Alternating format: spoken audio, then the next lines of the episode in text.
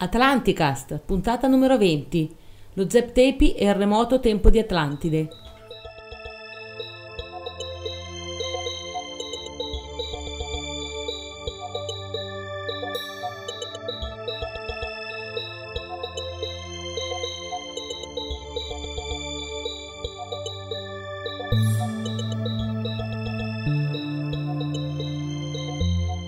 Un saluto lemuriano da Eugenio. E un saluto atlantideo da Paolo. Questa... Questa puntata numero 20. Esatto, una puntata che nasce da un sondaggio che abbiamo lanciato diverse settimane fa ormai sul nostro gruppo Facebook eh, Atlanticast relativamente alle possibili ubicazioni della città perduta di Atlantide. Abbiamo voluto dare voce ai podcast ascoltatori e ai partecipanti alle discussioni nel nostro gruppo che abbiamo aperto su Facebook per vedere secondo loro quale poteva essere una, un, la loro, secondo loro la possibile ubicazione di Atlantide tra le miriadi di ipotesi presentate dai ricercatori nel corso della storia. Perfetto. Però dovresti aggiungere un'altra persona perché domen- domenica scorsa, beh, adesso questa puntata qua lo voi ve la beccate il 15 di questo mese più o meno. Il 5, il 5 di ottobre, domenica, esatto. abbiamo fatto una conferenza, Magnani, Centini e Pinkerle, tre relatori. Eh, più in là sul sito della Sentinel come video, noi come audio vi faremo sentire gli interventi, tutti o in parte, interviste, eccetera, eccetera. Però io mi sono permesso di fare una domanda sia prima durante un'intervista a porte chiuse fatta da noi a Maurizio Pinker, sia mm-hmm. poi... Notizia riservata. Eh sì, materia, mangiare gelato. Eh, infatti. Eh, quando, quando, qua, quando si fanno cose serie qua... Io vado a mangiare gelato e mi perdo le...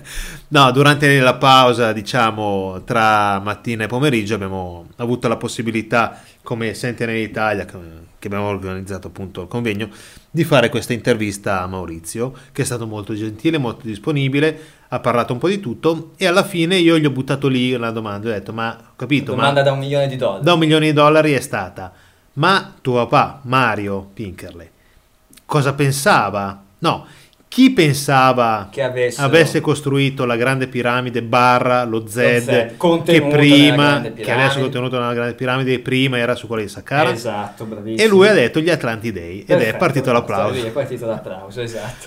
E anche lui poi parlando un po' così ci ha detto che anche Mario anche Pinkerle Mario, il padre. l'idea era Atlantide non un'isola non un punto specifico ma come come riteniamo anche noi di Atlantica. Pensando come... di essere stati i primi a pensare a questa cosa, lui l'ha sì, fatto già 30-40 anni, 40 anni fa. io ero arrivato alle medesime conclusioni. Beh, però il fatto che attraverso percorsi diversi di ricerca, si anche io con il mio piccolo, che chiaramente io sono una briciola rispetto a Pinker, ma se anche le, la mia ricerca attraverso il progetto Atlanticus, che non ricordo il sito perché ormai ho annoiato tutti a farlo, bravissimo uh, sono arrivato alla conclusione che Atlantide uh, mm, corrisponde non tanto a una città, a un luogo specifico, ma a una civiltà globale antidiluviana. A una moltitudine cui... di città e di, esatto, di, luoghi. Esatto, esatto, di cui troviamo retaggio in tutti i siti megalitici archeologici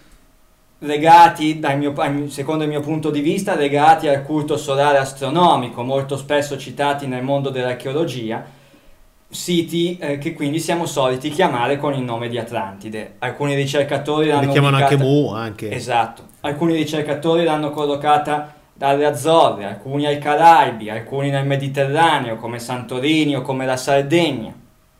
Altre ancora più particolari, Tartesso in Spagna, il Mar Bianco addirittura nel circolo polare artico, ah, in ecco. Bolivia, il Polo Sud, ipotesi che avevo anche peraltro Antartide. previsto, sì, Antartide, ipotesi che, che avevo starebbe, previsto eh, peraltro nel mio libro Genesi di un enigma. Addirittura il primo, il primo dei okay. due, ma il secondo deve ancora, deve ancora uscire. Iniziamo a pubblicizzarlo già adesso. Eh. C'è addirittura chi immaginava Atlantide su Marte o su un altro pianeta. Tutte queste ipotesi, se volete, potete andare a vedere nel nostro sondaggio. Qualcuno ha detto Atlantide uguale Nibiru, per caso? Nel sondaggio no, No. però no, ma in giro così è un'ipotesi. No, No, ok. no, non è un'ipotesi molto, molto seguita.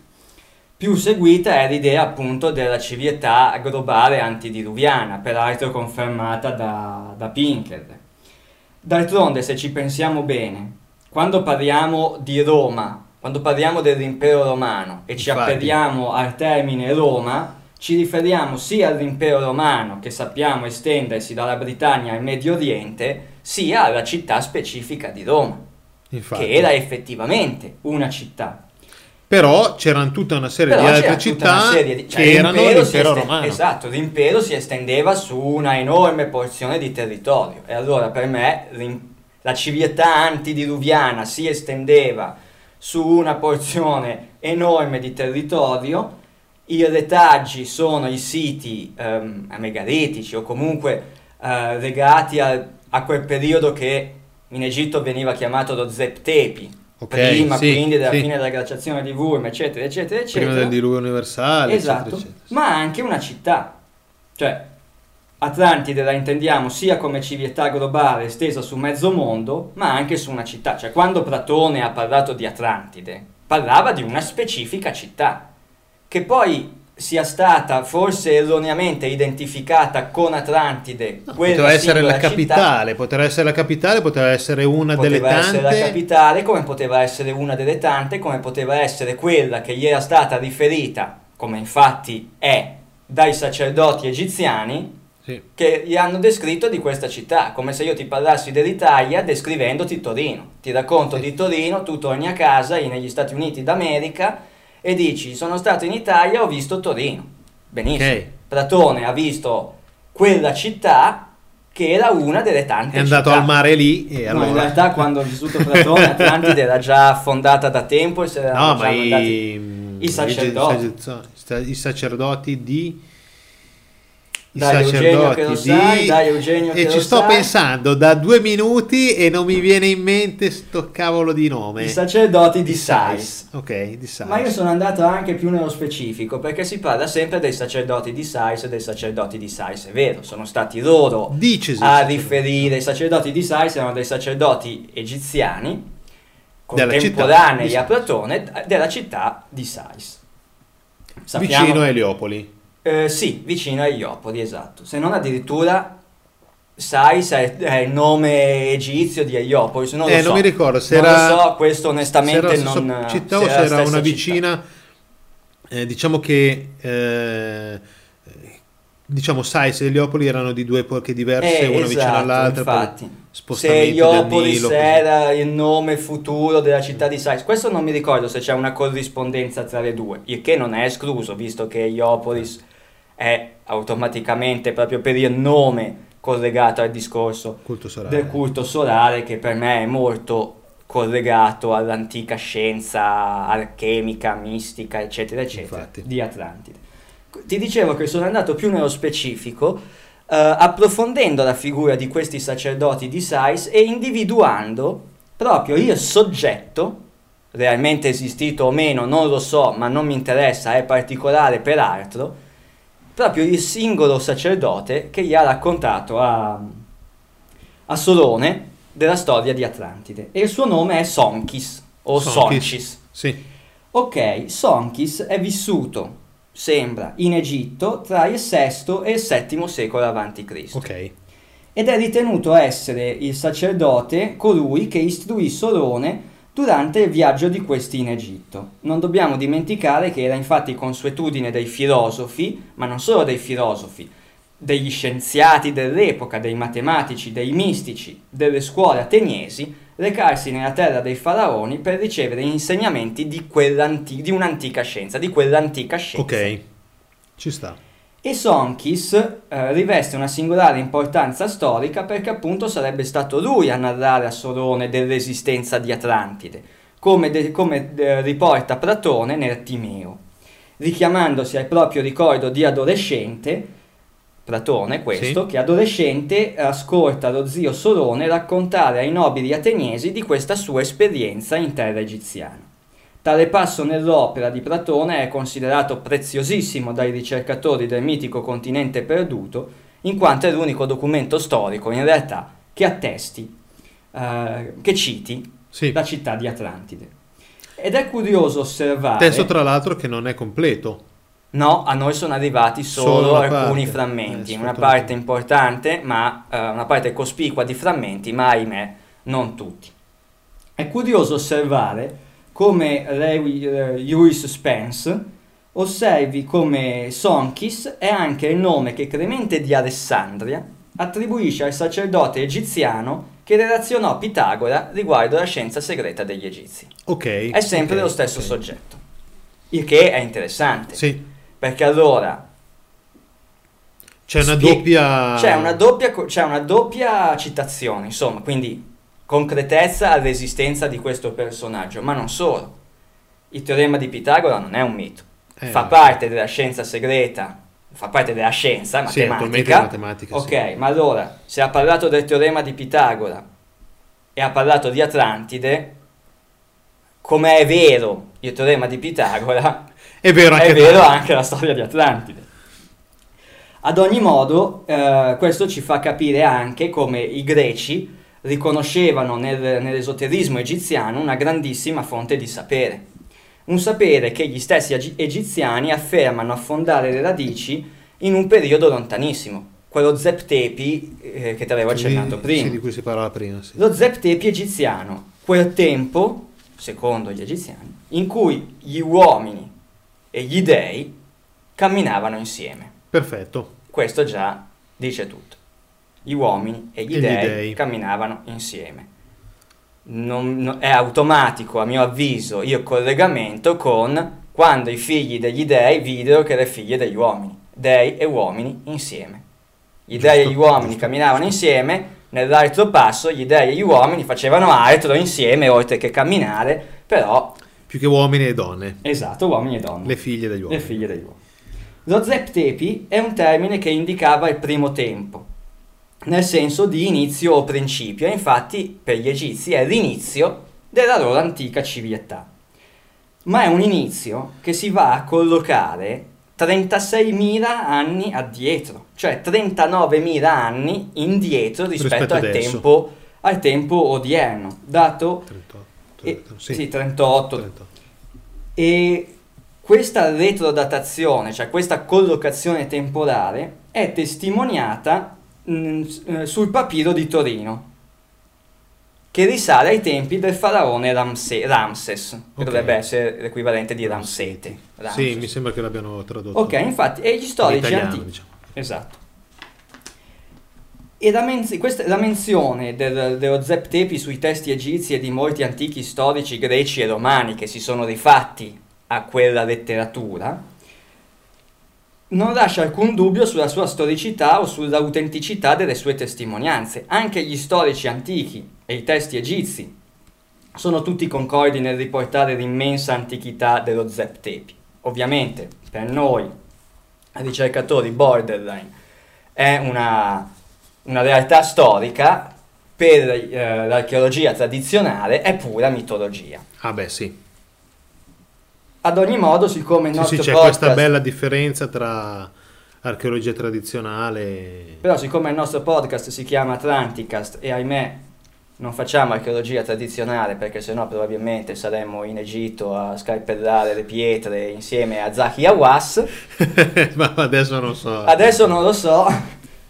con, eh, gli scappe- con gli scalpellini, con gli di scalpellini rame. di rame, che tra l'altro vabbè, No, sentirete. Non so se però ha registrato anche la parte di intervista. No, perché Maurizio Pinkerle durante la conferenza ha Sì. parlato del padre, di quando c'era stata durante una, una puntata... guarda che era architetto comunque, cioè Sì, sì, sì. esperto di costruzioni, esperto Infatti, di infatti, ingegnere, ingegnere, ecco, ingegnere, E, mm, durante c'era stato uno scontro tra appunto Mario Pinkerle e un altro È un archeologo, eh, archeologo che non mi ricordo.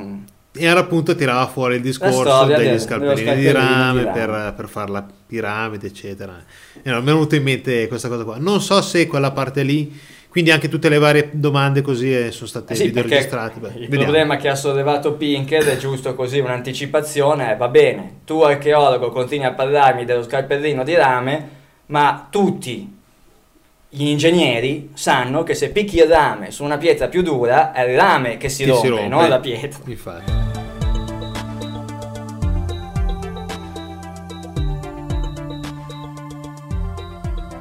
Va bene, ma questo è il solito dettaglio che tira fuori l'archeologia tradizionale per spiegare come hanno costruito le piramidi, che vabbè, Lasciamole a loro. lasciamole a loro. Sono Noi ci teniamo convinzioni, sono convinzioni che si, No, comunque- si basa tutta la storiografia dell'antico Egitto, va bene, se tutta la storiografia dell'antico Egitto si basa sullo scalpellino di rame abbiamo capito di cosa stiamo parlando. Siccome noi facciamo un podcast che si chiama Atlanticast, incentrato sulle ricerche borderline, per noi quando parlano dello Zaptepi parlano di quello che succedeva realmente 40.000 anni fa. E infatti, se vogliamo tentare un collegamento tra quello che c'è scritto nel mito, tra virgolette, dello Zaptepi egizio e l'antropologia, Ok? e la- sì, l'antropologia, osserviamo che eh, questo periodo corrisponde alla scomparsa dell'uomo di Neanderthal e alla comparsa dell'uomo eh, di Cro-Magnon, Cromagno, Sì. avvenute entrambe tra 30.000 e 40.000 anni addietro, secondo quanto investigato dagli antropologi, scienza ufficiale. Sì. E allora lo Zep Tepi sta Ci facendo sta. riferimento Giusto. al momento in cui i Neanderthal scompaiono o si mischiano, adesso eh, ci sono diverse teorie in merito, ma soprattutto quando compare sulla scena la figura di questo uomo di Cro-Magnon che abbia- di cui abbiamo già discusso nelle puntate precedenti, che ha delle caratteristiche ben precise, ehm, delle caratteristiche, esprime un fenotipo mm, somigliante, molto simile a come venivano descritti gli dei, le stirpi semidivine, eccetera, eccetera, e guarda caso, le citate testimonianze riferiscono che in questa immensa antichità in Egitto regnarono gli dei per circa 20.000 anni, che furono seguiti dai semidei, dai seguaci di Horus, dai venerabili e infine dagli uomini mortali, che iniziarono a regnare sull'Egitto a partire dal 5000 a.C., con le prime dinastie dei faraoni a noi conosciuti, relegando nell'oblio e nel mito tutta la storia anteriore dello Zeptepi, parliamo di decine di migliaia di anni, e tutta la storia anteriore dello Zeptepi e oltretutto la, stor- la storiografia ufficiale ha ridotto poi la datazione delle dinastie faraoniche mortali al 3000 a.C., che è quella che si studia nelle scuole e divulgata con tutti i mezzi di informazione. Ok. Ma in realtà la storia egizia eh, descritta nello Zeptepi parla di 5000 anni avanti Cristo, ovvero 7000 anni fa. Ok. 2000 anni di differenza tra la storiografia tradizionale e la, storia- la storia mitologica dello Zeptepi. Il perché lo Zeptepi sia stato abbandonato all'oblio può essere forse spiegato con il credo in due convinzioni, il credo della storiografia ufficiale.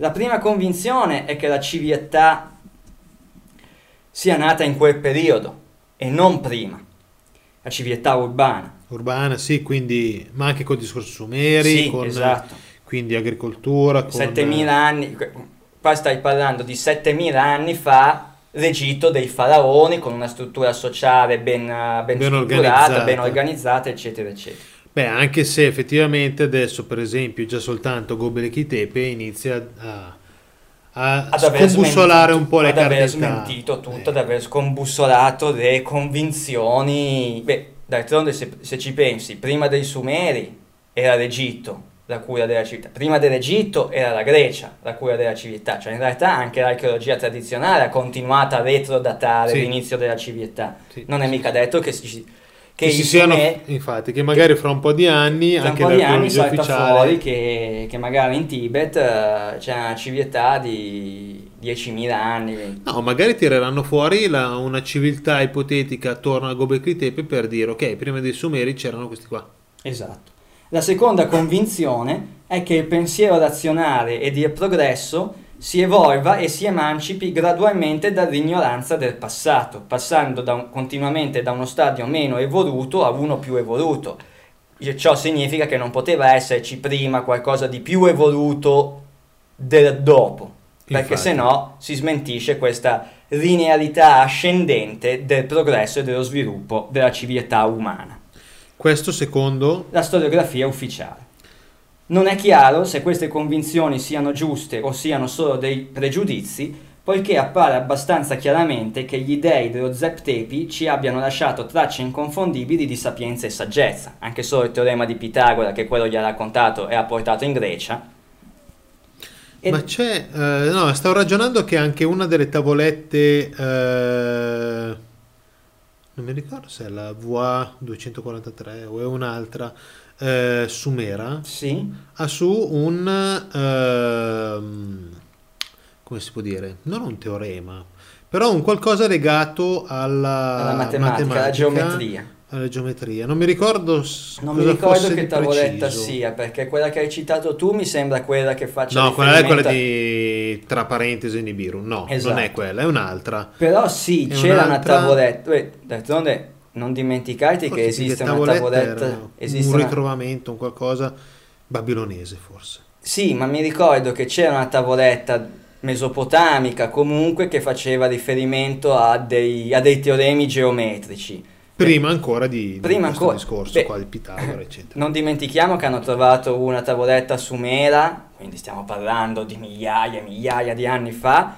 che descriveva sostanzialmente degli strumenti economici, degli strumenti finanziari in, in vigore oggi, i derivati, cioè le promesse di pagamento. Sì, sì, sì. In una società che era appena uscita dalla preistoria, sostanzialmente, mi sembra un po' un'opera, un oggetto fuori, un oggetto fuori dal posto. No, comunque è vero, c'è questa doppia eh, linea di pensiero. La storiografia ufficiale parte dal presupposto che una volta si era, tra parentesi, non dico meno intelligenti, però meno eh, la cultura anno dopo anno, secolo dopo- secolo migliorava sempre, si diventava sempre un pochettino Sì, un pochettino più- meglio, quando invece potrebbe essere un continuo sali, scendi, sali, scendi, periodi di progresso, periodi di regresso. regresso, infatti.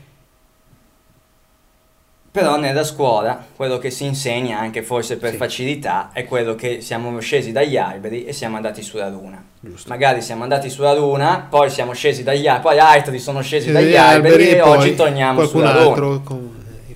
O più probabile, siamo venuti da Marte, e poi vabbè, Va bene, dai. quelle sono... Com'è che erano i nostri voli eh, altissimi ormai hanno i darici superato la stratosfera, Sì, sì, stiamo sì, incrociando lo shuttle. Sai che su questa cosa qua non abbiamo discusso con, eh, con i nostri conferenzieri. Per capire Marte. un attimino loro se Beh, ci fatto- vedevano in faccia oppure Esatto, se... beh, quando gli abbiamo fatto la domanda sulla Luna non, non mi sembra che ci abbiano riso in faccia, no, ma se ne parlava soltanto con, eh, con Luigi forse. Sì, sì, sì, sì, sul discorso della luna. Eh, vabbè, anche quello lì, eh, vabbè.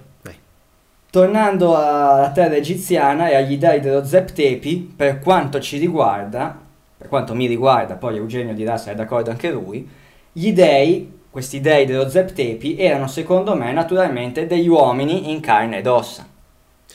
Uomini, la parola uomini è un po' È un po' forzata. fuorviante, sì, potrebbe essere fuorviante, però Anche perché secondo me mh, l'uomo è comunque un, un essere che ha una vita di un tot di anni massimo. Ok, va bene. Qua si parlava di esseri che magari sono uguali a noi. Magari sono uguali a noi, però con uguali. cicli vitali completamente diversi. E allora, piuttosto che uomini, dovremmo definire l'Homo sapiens, che siamo noi, da un'altra categoria, L'Homo marziano. l'Homo martianus, o l'Homo anunnakis, L'Homo Anunnakis è bella come definizione. Che, eh, che corrisponde alla figura di, di questi dei, imbevuti di una grande conoscenza e civiltà, e i quali nella loro ricerca di una terra dove stabilirsi e prosperare incontrarono gli uomini primitivi nella valle del, nella valle ne- nella valle del Nilo.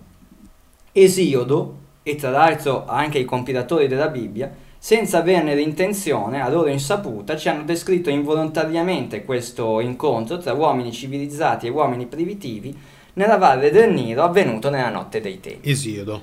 Sì, ed è nella Bibbia è il passo di quando si incontrano sti, Sì. sti figli degli dei, sti figli degli uomini. Poi che siano avvenuto nella Valle del Nilo o in altri luoghi, questo è. Però sicuramente la Valle del Nilo rappresenta un luogo mh, fondamentale Sì. nelle ricerche delle civiltà prediluviane. Abbiamo le piramidi e la Sfinge. Sì, anche Le piramidi non ne ho la certezza matematica, la Sfinge ho una ragionevole certezza che eh, delle piramidi almeno stata- una su tre. Almeno una su tre, bravissimo. Teniamo presente che se è vero il discorso sfinge, eh, diciamo, erosione dall'acqua di un- della parte della sfinge, eccetera, quella zona lì ai tempi non era Non come era adesso, certo desertica. E poi la Sfinge si vede, c'ha una testina su un corpo gigante, quella testa l'hai messa dopo. Prima lì c'era un bel leone che guardava la costellazione del leone, non è che ci voglia... Cioè, va bene, non sì, c'è più... come con l'ego che toglie una testa e ne mette Eh, ho un'altra. capito, ma si vede che quella testa lì non c'entra Non nulla c'entra con, con il resto nulla, è del, vero. con il resto della Sfinge. Sproporzionatissima. E poi vabbè, sulle piramidi faremo una puntata sicuramente, cioè, in realtà ce l'ho già pronta, però una puntata sull'Egitto. Sì, ne dovremmo, fa- dovremmo fare un podcast intero sull'Egitto, capito? No, eh, basterebbe, Però ma basterebbe far sentire lo Z e quello che ha detto Mario Sì. Pinkerle per, per capire bene quanto sia eh, poco conosciuta, appena- secondo me, la... Cioè tutto quello che Pinkerle ha fatto in questi ultimi 40 È poco anni, conosciuto. da quando lui ha iniziato a tirar fuori il discorso dello Z, poi adesso è morto e Maurizio sta portando avanti il tutto, diciamo.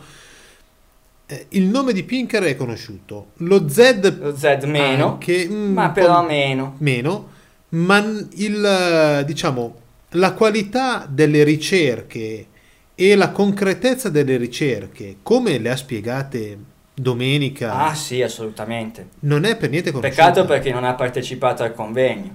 Cioè? Vedrete i video. Vedrete i video Compratevi i libri di Pinkerle Di Pinkerle, sulla questo- costruzione della Grande Piramide, perché quelli sono eh, scientificamente corretti, sono, eh, non sono delle teorie tanto da buttate No, lì non come possiamo sono- fare non noi. che sono i nostri voli pindarici o anche i Lì c'è una spiegazione c'è una spiegazione ingegneristica, razionale, razionale. ingegneristica che nulla ha eh, da invidiare alla, sto- alla- alla scienza Anzi, ufficiale è molto anzi, secondo me più avanti, perché la scienza Anzi. ufficiale non dà quella sicurezza esatto. che io ho visto nella spiegazione e quindi ok eh, tutto il posizionamento all'interno della grande piramide dei perché c'erano i vari i blocchi, vari blocchi di calcare fuori di granito dentro e quelli di granito corrispondono allo Z. E poi proprio sullo Z apro questa parentesi gli appassionati di questo tipo di tematiche sicuramente sanno cos'è lo Z Sì.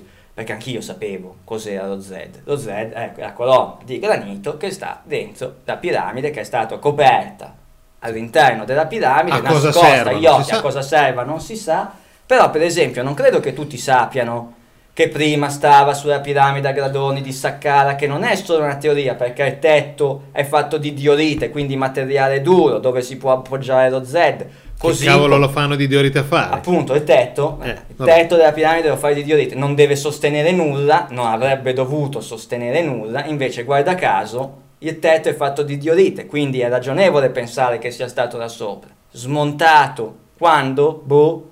Perché? Boh. Boh. E messo, trasportato lì, rimontato lì, coperto lì, perché? Quando? Cioè, sono queste le cose che magari non tutti sanno della Z, la storia dello Z, il significato dello Sai che Z. non mi ricordo se ne avevamo parlato, adesso mi sta affiorando una, una Che è un cosa. discorso, perdonami se ti interrompo, che si ricollega a una puntata precedente dove avevamo parlato delle piattaforme megalitiche Ah, beh, e dei sì, blocchi sì. di diorite. Sto scrivendo, volevo scrivere un articolo. Ah, pensavo un libro, un altro libro No, blocchi vabbè, di diorite. ragazzi, magari. Nuovo- volevo scrivere un articolo che, che voleva parlare dei cantieri, perché la diorite, se non erro, è collegato a Pumapunku. Non Eh, ci sono i blocchi di diorite anche là. Mi sembra di sì. mi sembra di sì. era il cantiere dello Z. C'erano lo Z, poi con le navi lo mandavano dall'altra parte dell'oceano e lo rimontavano di qua. O magari Con c'era da- lo Z anche in ecco, Sud America. Bisognerebbe ragionare anche il discorso. In realtà magari c'erano tanti Z perché se non sappiamo a che Eh, cosa servono. Paititi. Eh? Magari a Paititi. Magari a No. Qua ci stiamo allargando troppo. No, qua stiamo buttando tanta carne al fuoco. Però ogni, ogni tassello Ah, può ecco, servire noi lo podcast. diciamo, l'abbiamo, oh, l'abbiamo già detto nelle puntate precedenti. Chi ha scoperto Paititi è Magnani, punto. Ah, beh, certo. Ok. Anche se, Chiuso- anche se- aperta e anche se non vai lì a mettere la bandierina. Però io l'ho, identifi- l'ha identificata secondo la sua Nel logica. 2013, Nel Magnani. 2013 l'ha identificato secondo la sua logica. Se la sua logica si confermerà esatta, perché il giorno che Eugenio partirà da qua, finanziato dal grande. Meglio non dire chi. No, vabbè. che arriva da. Marte, quello che ci manda i fax ogni tanto, perché da Marte ci mandano i fax, Fax, non è che hanno tecnologie, ci mandano i fax. Se il giorno che Eugenio Varì tira giù un albero e scopre che c'è Paititi ed Eldorado, non è che ci mette la bandiera sua, deve avere... deve, deve sentirsi in dovere di chiamare Magnani e dirgli oh, c'avevi ragione. Sì, giusto. Invece io stavo aprendo un'altra parentesi, da un'altra parte. Vai. Libro di Ragone. Il primo libro di Ragone, non il secondo. All'interno, io non mi ricordo quale costellazione, a me sembra la cintura Di Orione. di Orione. Orione da una parte, Sirio dall'altra. Quella cintura lì, eh, se... Allora, adesso io non mi ricordo il nome eh, della persona nell'antichità. Diciamo, le varie costellazioni eh, a un certo punto sono state definite come, ok, all'interno di questa costellazione ci sono queste stelle, la più luminosa gli do alfa, la seconda Ah, sì, luminosa sì, sì, gli do beta, eccetera, eccetera, seguendo l'alfabeto greco. Seguendo questa cosa non ha senso che le tre Z abbiano Orionis, Z e. Epsilon Orionis e Ecco. Delta Orionis che compongono la parola Z. per chiudere il cerchio il primo libro di Ragone la prefazione l'ha fatta Pinker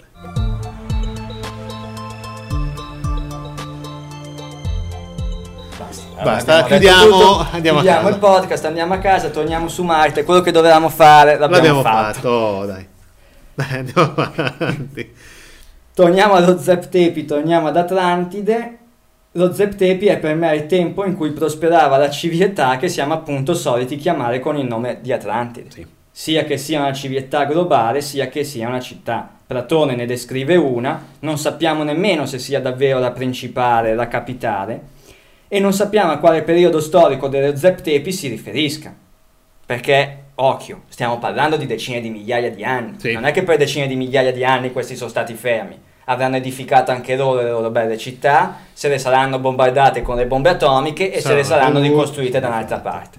Per cui, non sapendo a quale periodo storico dello Zeptepi si riferisca, ed è anzi presumibile che si riferisca a un tempo in cui quella stessa civiltà, quella prediluviana, potesse essere persino in declino o verso la fine del proprio prestigio, appena antecedente a una guerra, alla, alla ipotetica guerra tra antichi dei, che- dove hanno usato armi simil nucleari che hanno distrutto Alappa, Sodoma e Gomorra, piuttosto che non sappiamo. o magari ci sono delle- dei resti di civiltà sotto i ghiacci in Antartide solo che noi non lo sappiamo non sappiamo e se non so se lo sapremo non mai lo sapremo mai perché i ghiacci dovrebbero aver schiacciato e distrutto tutto. Sì, però può essere che magari con delle tecniche di Però- prospezione. Come si chiama? Sì, è più, facile, è più facile che se Zakia Was desse l'autorizzazione a scavare sotto la Sfinge, entreresti nella camera delle memorie, che magari non è ancora stata depredata come la biblioteca di Alessandria, e trovi quello che, c'è sta- e- e trovi quello che ci sta scritto. Cioè, dici E le mappe che ci sanno. E le mappe che, eh, che poi altre persone hanno messo sui dipinti che ha fatto Esatto, vedere. 1400 che già nel 1400 facevano vedere le coste del, Sì, allucinante. del Dei dipinti americano. che effettivamente Beh, ma d'altronde, io ho assistito... nel 1400 dove c'è il mappamondo e c'è il Beh, ma Brasile. c'è anche, una Punto. teo- c'è anche una teoria che ogni tanto viene, siccome siamo a metà tra Atlantide e l'Egitto in questa puntata, c'è anche una teoria che dice che le tre piramidi, le tre piramidi di Giza Sì?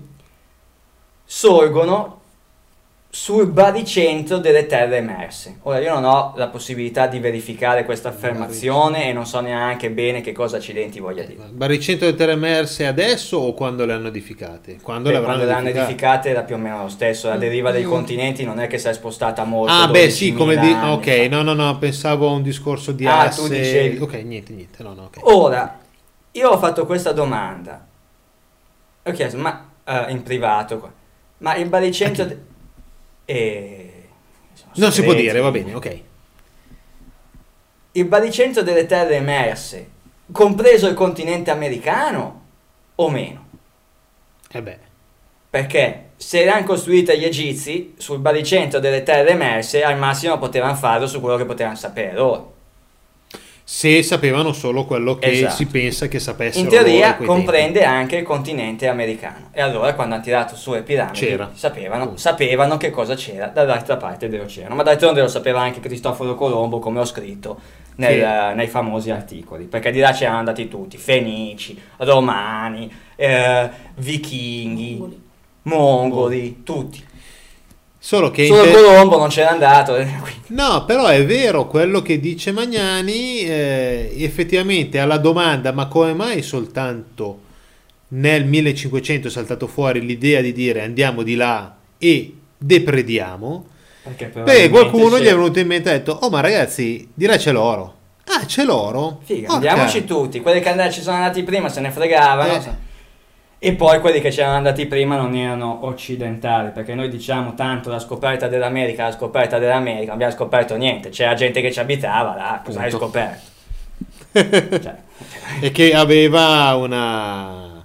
hai scoperto una l'acqua cultura calda, decisamente superiore proprio dal punto di vista di modo di vivere superiore alla nostra parlo degli indiani d'America degli indiani. Sì, beh, eh, nativi americani. nativi americani sì perché ci sono mille nomi e sono tutti Eh, pelle le rosa eh, che però non sono Beh, sai- noi- sai ci, come stavo, ci stavo ragionando perché a me piace anche il football americano no? e la Mm. squadra di Washington si chiama Redskins Mm. e ultimamente stanno venendo fuori casini da un po' di anni perché la parola Redskins, se tu parli con un, un discendente degli indiani, dei nativi Dei nativi americani, là, americani. lo vede come la parola eh, nigger per quelli di colore. È come molto dispregiativo, mentre noi pelle rossa, noi io non l'ho mai rossa, visto eh. come dispregiativo, però Perché sei stato abituato nativo americano è il modo migliore. Migliore, certo. E sai come la penso io? Cioè, i nativi americani, sia del Nord America che del Mesoamerica che del Sud America, come c'è lo Zeptepi egiziano, probabilmente ci sarà uno Zeptepi sudamericano che avrà un altro nome, ovviamente, perché anche Vabbè, i sì. sudamericani hanno le loro mitologie e cosmologie che affondano nella notte dei tempi. E se lo Zeptepi è quel tempo eh, collegato ad Atlantide, allora vorrei tornare un attimo a concentrarmi su come Atlantide, la città di Atlantide, viene descritta proprio attraverso le parole di Platone, perché parliamo sempre del Timeo e del Crizia, però non so se tutti quanti sanno realmente come Platone descrive questa città. Ma io l'ho letto un po' suoi- di volte, suoi però secondo me molti non, eh, non lo sanno. La parte del Timeo che riguarda Atlantide è breve e solamente introduce il discorso più completo che verrà poi svolto successivamente sull'argomento dell'isola di Atlantide nel Crizia. Sono solo 250 pagine Che che, adesso vi leggeremo una per una. enumerarle e leggerle. No, il Timeo, forse anche se un po' sui generis, dal mio punto di vista rappresenta una parte dell'angolo del libro di oggi. Sì, Parliamo ok. del Timeo. Perfetto. Il Timeo, scritto intorno al 360 a.C. da Platone, è il dialogo platonico che maggiormente ha influito sulla filosofia e sulla scienza posteriori.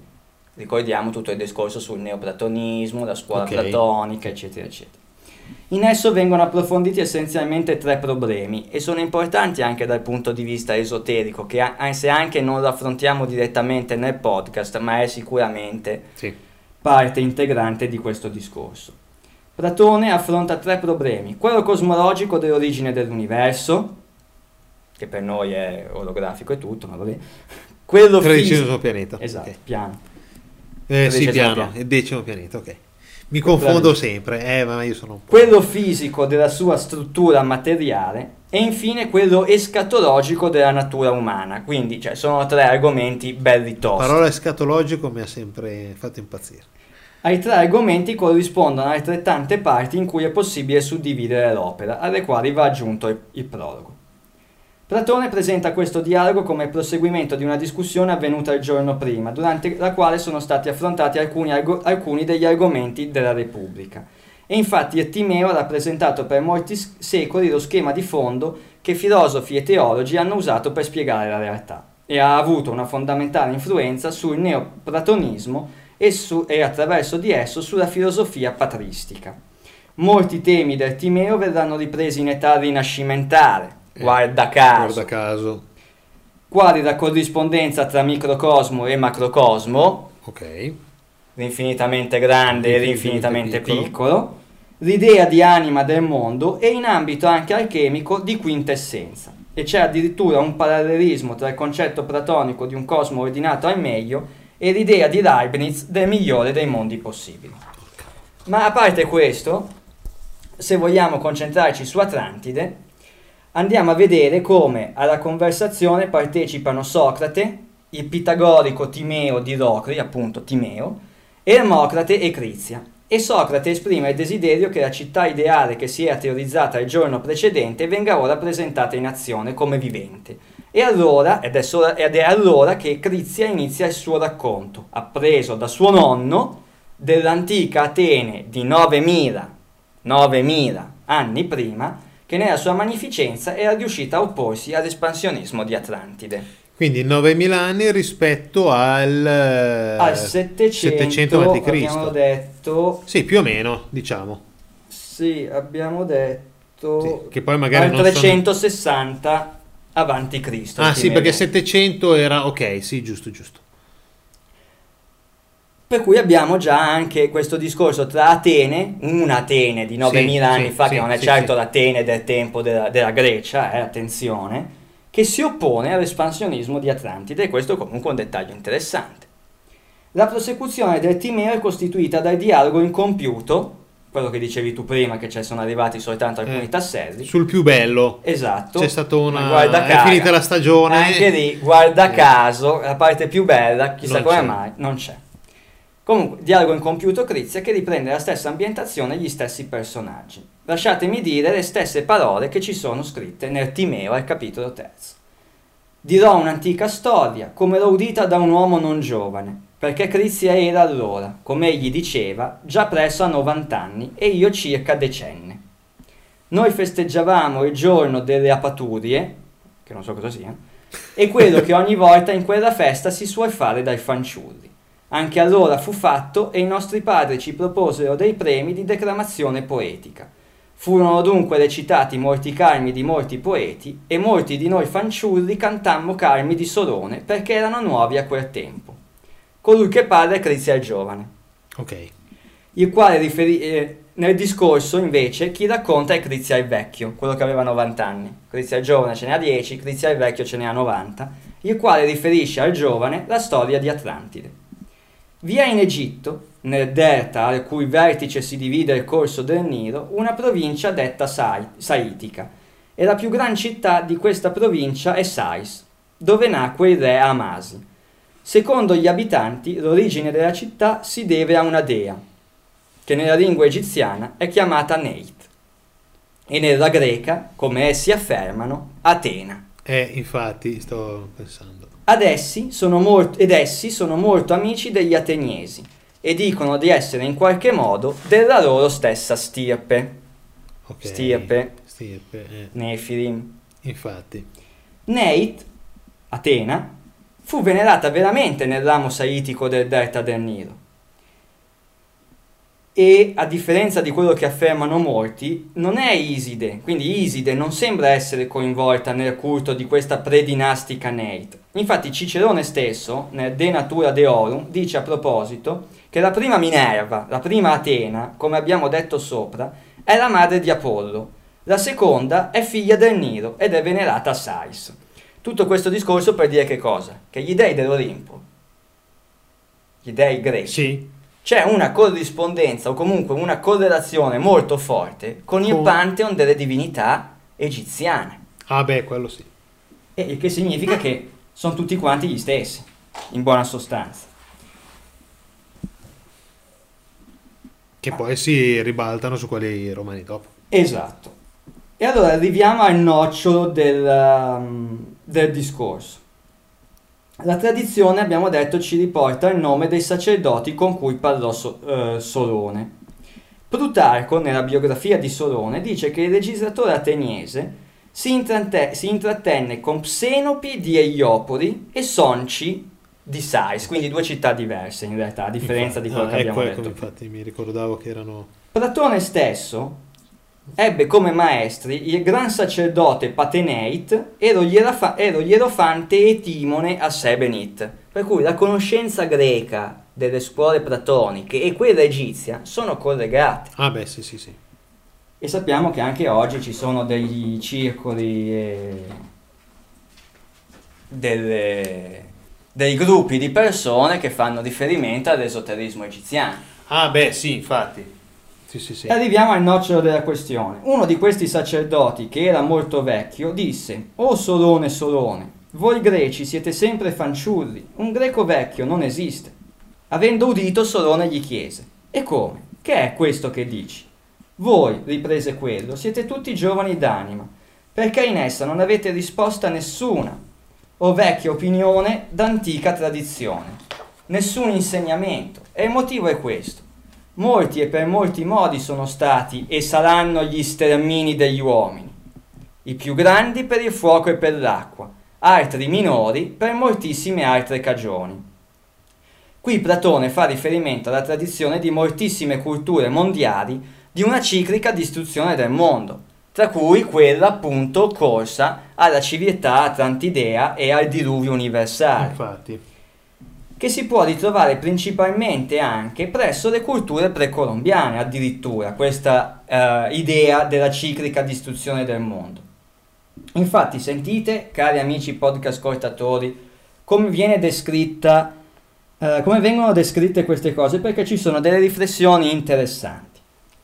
Allora dunque gli abitanti delle montagne e dei luoghi arti e aridi muoiono più di quelli che dimorano presso i fiumi e il mare. E il Nilo, come nostro salvatore nelle altre cose, così dilagando ci salva allora da questa calamità. Questo quando la distruzione del mondo avviene attraverso il fuoco. Ok. Quindi, quando avviene attraverso il fuoco, schiattano quelli che stanno sulle montagne, secondo le tradizioni. E ci sta, cade il meteorite. Quando invece gli dei, purificando la terra con le acque, reinondano, i bifolchi e i pastori che abitano i monti, non me ne vogliano i i- quelli che abitano in montagna oggi, stiamo parlando di civiltà Sì, sì, sì, antiche, ma i bifolchi e i pastori che abitano i monti si salvano e gli abitanti delle vostre città sono trasportati dai fiumi nel mare. D'altronde basta pensare a oggi, se si innalza il mare di 50 metri, rimangono quelli che vivono nelle, nelle montagne Nell'entroterra. e invece le grandi tutto- città che contengono la cultura, i musei, le industrie, la tecnologia, eccetera, eccetera, spazzate via. Basta Com- pensare alla Liguria per dire. Esatto. Dunque, ritornando a quello che dice il nostro amico Platone nel Timeo, dunque, dei tuoi cittadini vissuti 9000 anni fa, in buona sostanza, non è rimasto nessuno. E dei tuoi cittadini vissuti 9000 anni fa, ti dirò in breve le leggi e la più bella delle gesta da loro compiute. Un'altra volta poi accuratamente le esporremo tutte per ordine a nostro agio con l'aiuto delle stesse scritture, eccetera, eccetera, eccetera. Va bene. Perché dicono le scritture come la vostra città, riferendosi ad Atene, all'Atene di 9000 Sì, anni 9000 prima, fa, sì. distrusse un grande esercito che insolentemente invadeva ad un tempo tutta l'Europa e l'Asia, muovendo di fuori de- di quello che per noi è l'Oceano Atlantico un mare allora navigabile che aveva un'isola innanzi a quella bocca che si chiama, come voi dite, colonne d'Ercole e a dispetto di quello che dicono altri, all'epoca le colonne d'Ercole erano lo stretto di Gibilterra, Gibilterra punto. e quindi quando Platone dice che si chiama come voi dite colonne d'Ercole si sta riferendo a Gibilterra quindi Atlantide di Platone è oltre Gibilterra Gibilterra. non oltre altri non oltre il canale della Sicilia perché il mare era più basso perché qua espressamente dice che si chiama come voi dite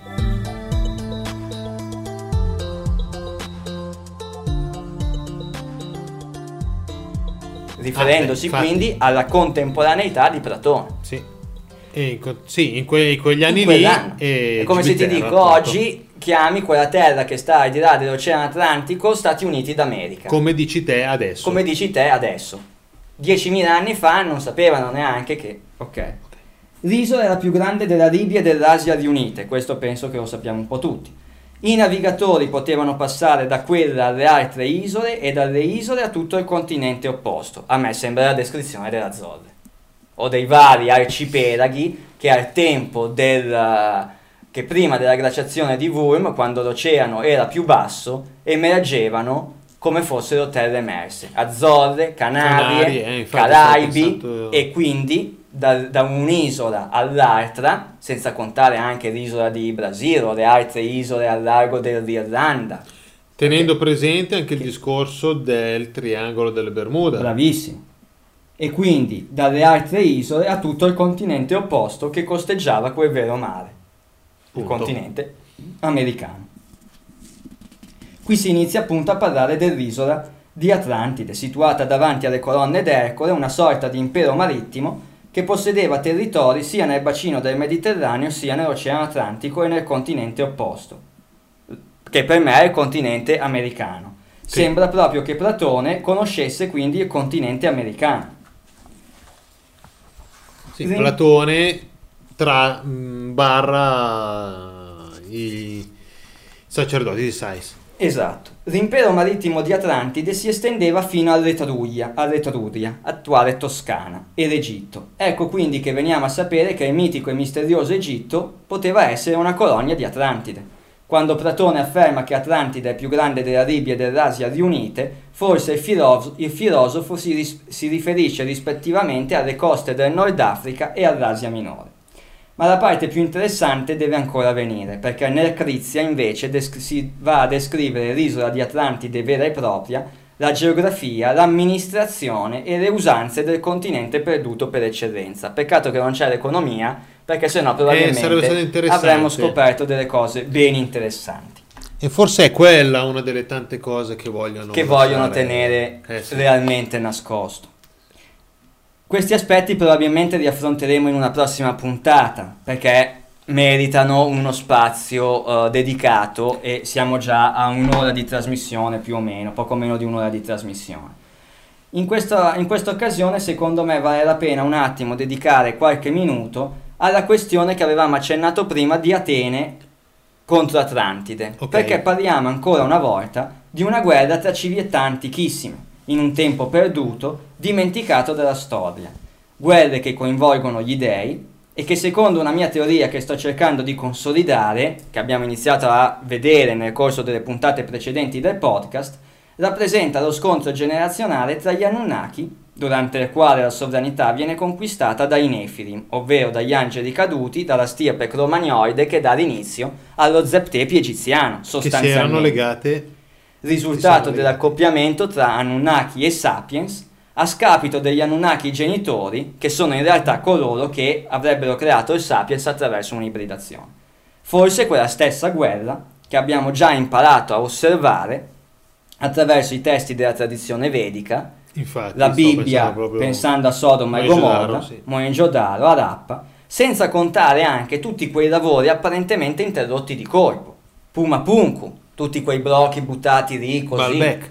Baalbek, la piattaforma megalitica di Baalbek di cui abbiamo parlato in una puntata precedente. Hanno tirato fuori tutti i blocchi di, di pietra possibili. E poi? e poi basta. Ce n'è uno fermo lì che è rimasto lì da migliaia di anni, che nessuno poi può più tirare fuori. sono finiti i soldi anche lì eh, volevano fare l'Expo Esatto, eh, finiti, finiti i soldi. Hanno, arresta- hanno arrestato i Nefilim che avevano... il avevano- ministro degli il interni ministro degli interni dei Nefilim.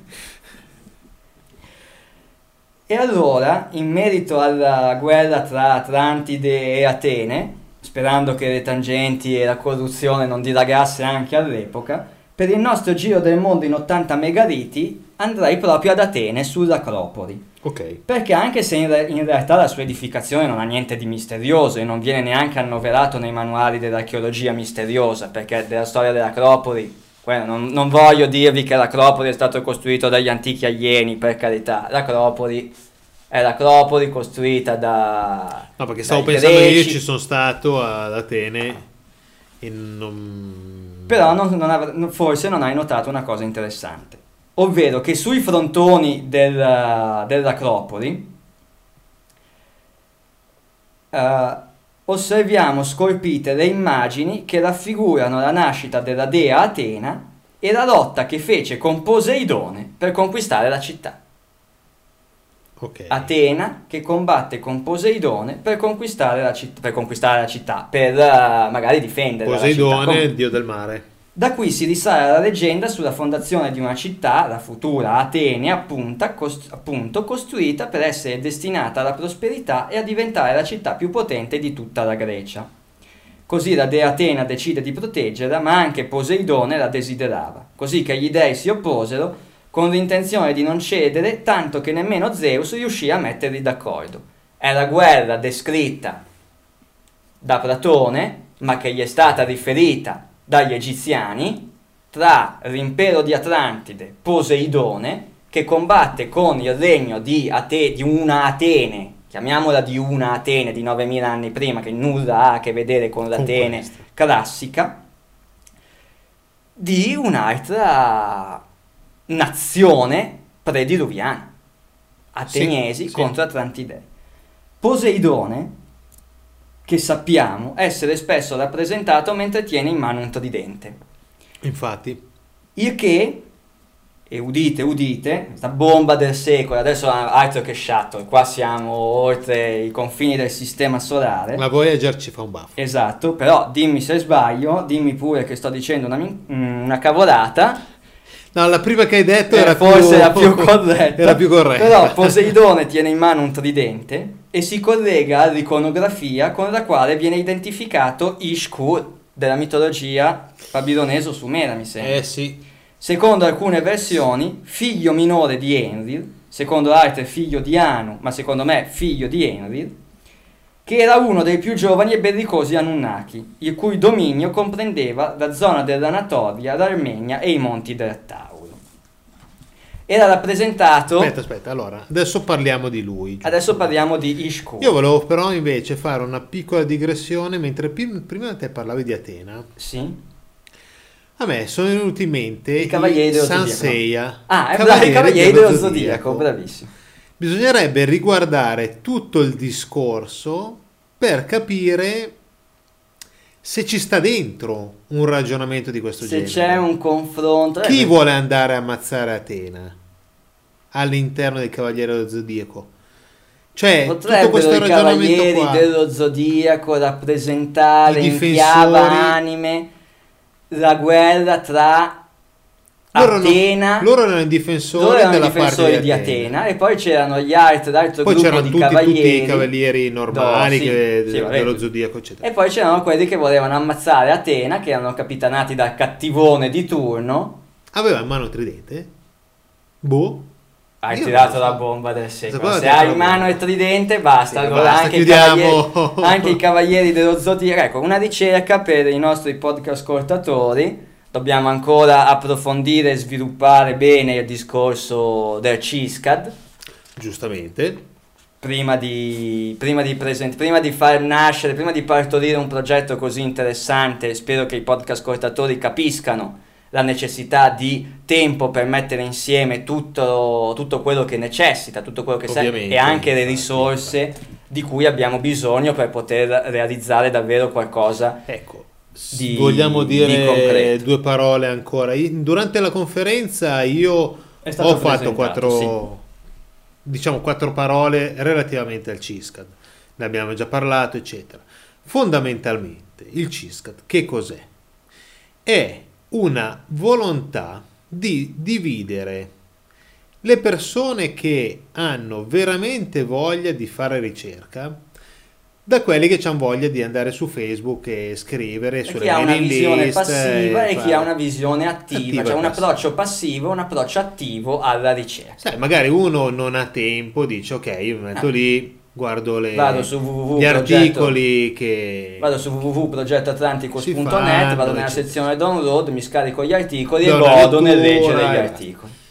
Però invece magari qualcun altro ha voglia di prendere un tema, esempio io, avevo fatto l'esempio, le sfere del Costa Rica, non solo leggere il libro di Zap che parla delle sfere dire ok, beh, l'ho letto, ho capito cos'è e basta. Ma iniziare a cercare, cercare di capire un po' di raccogliere più. tutto il materiale inerente alle sfere del Costa Rica, i vari collegamenti che possono esserci di con Pasqua, Stonehenge, Isopo, che sembra che ci eccetera. siano eccetera, eccetera. eccetera, fare una ricerca un pochettino più complessa che prende tempo, prenderà sei mesi, Eh, ma con tutto il tempo che uno vuole, non è nulla di professionale, per poi arrivare a livello amatoriale, a livello sì, attivo, infatti, ma infatti a livello amatoriale nostro fatto podcast, bene eh. eccetera ovviamente chiedendoci una mano magari sul come mettere giù le cose eh, perché effettivamente molti magari fanno ricerca però do- non fanno eh, non dico stereografia proprio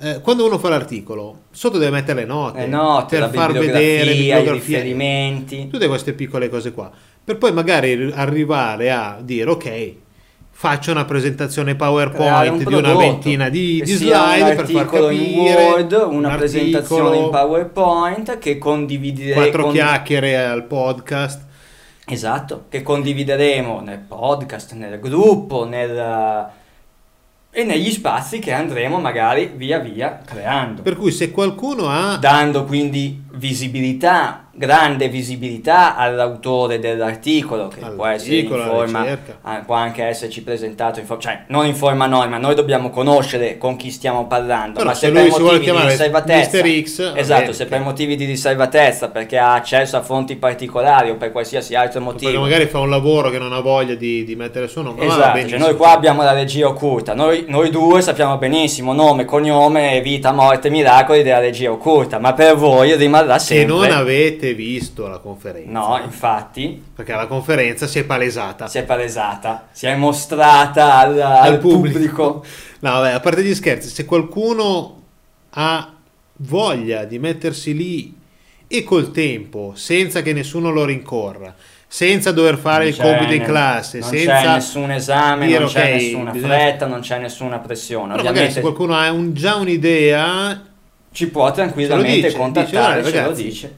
nei prossimi mesi io stavo pensando di ragionare, non so, su Fomenco e sulla sua teoria del, Del tempo, tempo dilatato, dilatato, così, oppure su, boh, non so, Oppure anche, Sui sul oppure anche sul filone degli anime, dei collegamenti tra gli anime e il mondo esoterico. Quindi un- un- un'opera che io avrei voluto fare da tempo, ma che per mancanza di tempo Ryu. appunto non sono riuscito a fare, è quello di collezionare tutte quelle conoscenze, chiamiamole esoteriche, trasmesse attraverso il, eh, il fenomeno degli anime. E ce n'è davvero, davvero tantissime. E non me lo aspettavo. infatti, infatti, infatti, e più si guardano e più ce n'è. E più ce n'è. E una cosa, apriamo una- un'altra parentesi, la chiudiamo subito. Mi è piaciuto quello che ha detto Magnani, Riccardo, nella conferenza, quando ha parlato di esoterismo. Sì, assolutamente. Perché anche perché l'esoterismo, noi, noi, in Italia, se tu vai a parlare con eh, la Shura... Sì, parli di esoterismo, gli Beh, viene in ti mente guarda, gatto, fa la croce. il gatto nero e No, i no, negi a Satana. Esatto, esatto. esatto, esattamente. Invece no, In l'esoterismo no. ha Eso- un'altra accezione come esoterismo, parola. esoterismo è tutto ciò che è nascosto. Punto. Punto. Una verità nascosta è un sapere esoterico. Ecco. Punto. Chiudiamo la parentesi, chiudiamo anche quella del Sensei. Chiudiamo la parentesi graffa, qua, quadra e tonda e torniamo a Ishkur. Spesso abbiamo detto che era, ah, non avevamo ancora detto, Ishkur, rappresentato, tra l'altro, come un gigante giovane e barbuto, con in Ah, mano sto una pensando, ne, scure. aveva- ne ha parlato magari De Angelis. eh, Sì, certo tempi. che ne ha parlato De. Angelis ai tempi. Era spesso accompagnato nei sigilli da fulmini o tridenti, appunto, Ok. tridenti come quello di. Il nome Ishkur sembra un nome composto da una particella accadica, Ish, signore, e una sumera, Kur, montagna, e significherebbe signore delle montagne, rifacendoci proprio agli Infatti. studi eh, portati avanti da, da, dai De Angelis. Infatti, questo significato, il signore delle montagne, sarebbe ripreso in uno dei suoi epiteti, ovvero Iru Kur Gal, signore della grande montagna, e Ish sarebbe derivante dal termine accadico Shaddu, che significa montagna, da cui deriva il nome semitico El Shaddai, signore delle montagne, con cui veniva chiamato Yahweh in epoca abramitica. Ok. Era chiamato anche con il vezzeggiativo Dudu, Dudu, non è, ca- non è cane Di di Berlusconi, non dai. è cane di Berlusconi, però era chiamato con il vezzeggiativo Dudu e questo Eh, poteva però, ma sai, interessante. magari- Che ne sai che vabbè. quello non ha chiamato il cane Dudu Dudu, per- perché... eh, vabbè. Non fateci chiudere. No. Ishkur è sicuramente il personaggio che è servito come matrice per la nascita delle figure. Sicuramente. Sicuramente secondo me. Poi Ecco. è servito come matrice per la nascita delle figure di Zeus e di Yahweh. Come Ishkur, anche Zeus veniva raffigurato come un gigante barbuto con in mano dei fulmini. Veniva da una zona montuosa, perché non è che tutti sanno, ma Zeus non era mica una divinità greca autoctona. ah, beh, sì, veniva da... Veniva da una zona montuosa da est.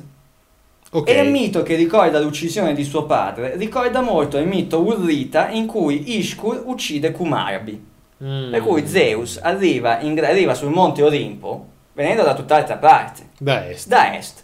E a est della Grecia. Eh, A casa cosa mia c'è? cosa c'è? Anatolia C'è la Turchia, c'è il Mar Nero e c'è la regione del Caucaso. e Gobekli Tepe. E Gobekli Tepe. I suoi attributi e la sua iconografia hanno una sconcertante coincidenza con quelli del peruviano Viracocha. Sitchin, infatti, sostiene che Viracocha non fosse altro che Ishkur, leader in Medio Oriente di popolazioni particolarmente abili nella lavorazione dei metalli, e infatti anche Viracocha guidava una popolazione abilissima nella lavorazione dei metalli.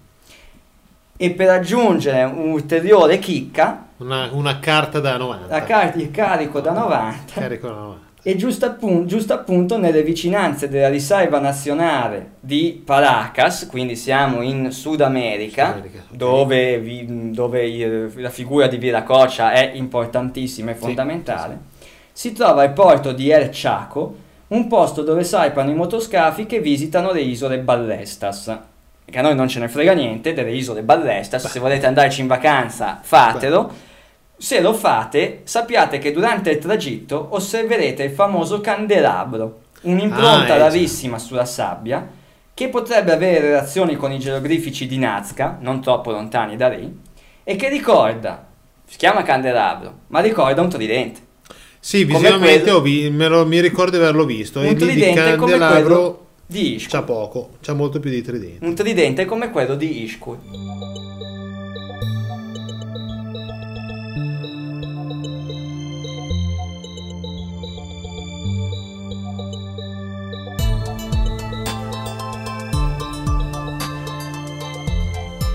Il paesaggio appare deserto, eppure ci troviamo nei luoghi abitati da almeno 5.000 anni che videro fiorire le grandi civiltà degli Inca e altre culture ancora più antiche e sconosciute. Presso il porto di Pisco, Ok. e i nostri podcast ascoltatori e quelli che seguono le ricerche suoi- del progetto Atlanticus dovrebbero fori. ricordare Valle Pisco proprio per fori. i fori di Valle Pisco, già citato nelle ricerche del progetto Atlanticus legate allo Shamir, ma sempre in quella zona c'è la selvaggia penisola di Paracas, nella provincia di Ica, luogo di grandissimo interesse naturalistico e archeologico a sole due ore di auto dalla famosa linea di Nazca. Ma Ica c'entra qualcosa con le pietre? Paracas, noto per i crani allungati di Paracas. Ica, nota per le pietre di Ica. Eh. Nazca, nota per le linee di Nazca. Ci aggiungiamo Pisco, coi fori di Valle Pisco e quindi lo Shamir. Abbiamo buttato tantissima carne al fuoco. Chiudiamo e apriamo la rubrica I giganti dell'archeologia misteriosa. Perché a questo punto vorrei lasciare che i podcast ascoltatori possano sedimentare tutte queste informazioni e anche fare delle ricerche in maniera autonoma per non essere condizionati e valutare se questi collegamenti che collegano Atlantide, l'Egitto, il Sud America e tutto Shaddai quanto e tutto il e resto. Shaddai e tutto il resto possano avere un senso concreto o meno. Quindi Sì. se Eugenio è d'accordo, Perfetto. io aprirei la rubrica sui giganti dell'archeologia misteriosa, la nostra rubrica, la nostra nuova rubrica. Nuova. sì. Una nuova da, da quando abbiamo ripreso dopo la pausa estiva e parlando di Atlantide non potevo fare a meno che non citare Charles Berlitz. Giusto. Nato a New York nel 1914 e morto nel 2003, Mm? è stato uno scrittore statunitense noto per i suoi controversi best, bestseller di divulgazione misteriologica e di archeologia misteriosa. Che- di cui avevamo già parlato tempo fa. Sì, avevamo già citato alcuni libri Io un po' ce n'ho qua. nella tua biblioteca di Alessandria. Dai, st- Prima stavo guardando sulla cartina Alessandria Sulle mappe segrete. rispetto a Heliopolis e Eh Sais. sì, è lì in zona. È tutto lì È in zona, lì. però io volevo capire un po' meglio. Vabbè. Berlitz spese 13 anni della sua vita facendo parte dell'esercito statunitense, per lo più nel settore dell'in- dell'intelligence. Porca, anche lui da lì. vabbè. Nel 50 sposò Valerie Siri, con cui ebbe una figlia, e morì nel 2003 alla veneranda età di 89 anni all'ospedale universitario di Tamarack, in Florida. Nipote di Maximilian Berlitz, fondatore della celeberrima scuola di lingue Berlitz, studiò all'università, Yale, all'università di Yale e fu un brillante linguista. Fin da piccolo Charles è cresciuto, per volontà del padre, con parenti e domestici che gli parlavano in lingue diverse. Quando raggiunse l'adolescenza riusciva a parlare fluentemente otto lingue. Porca. Da adulto richiama la delusione infantile di non avere una lingua nativa come tutte le altre persone. Suo padre gli parlava in tedesco, suo nonno gli parlava in russo e la sua tata in spagnolo. Iniziò a lavorare per la scuola di lingue familiare, la Berlitz appunto, nei periodi in cui non era al college e si, ragni- e si laureò magna cum laude a Yale. Non era, Yale, non era un cretino. Eh, mica da tutti. La casa editrice di cui era vicepresidente vendette, oltre ad altre cose, frasali turistici e dizionari tascabili, molti dei quali furono scritti da lui, e svolse un ruolo chiave nella pubblicazione di corsi di lingua registrati su cassetta. Berlitz ha scritto di libri riguardanti fenomeni paranormali o anomali. Scrisse ad esempio molti libri su Atlantide. Nel suo libro The Mystery of Atlantis ha- ha usato prove come studi fisici e geografici, letteratura classica, tradizioni tribali e prove archeologiche per dimostrare che Atlantide era reale. E anche molto, ha molte pagine sulle lingue, sui Sì. termini, in effetti ci ha puntato molto e non, non- e da non questo sapevo queste retaggio, cioè da- Eh, da- infatti, leggendo la infatti. sua, perché l'obiettivo della rubrica I giganti dell'archeologia misteriosa è quello appunto di presentare un po' meglio questi personaggi, questi autori che spesso citiamo, ma di cui magari non conosciamo la storia, No, magari conosciamo il fatto che ha fatto questo libro, Esatto. cioè quello che c'è nella piccola bibliografia che c'è dietro o eh, quattro parole che c'è sul libro, così, però andare più in dettaglio può essere molto utile, come in questo caso il ragionamento del come mai un lui si, diciamo all'interno, meno nel libro che ho letto io sui misteri di di si pun- puntava molto sul ragionamento delle lingue, dell'etimologia Eh, delle sì. parole piuttosto che...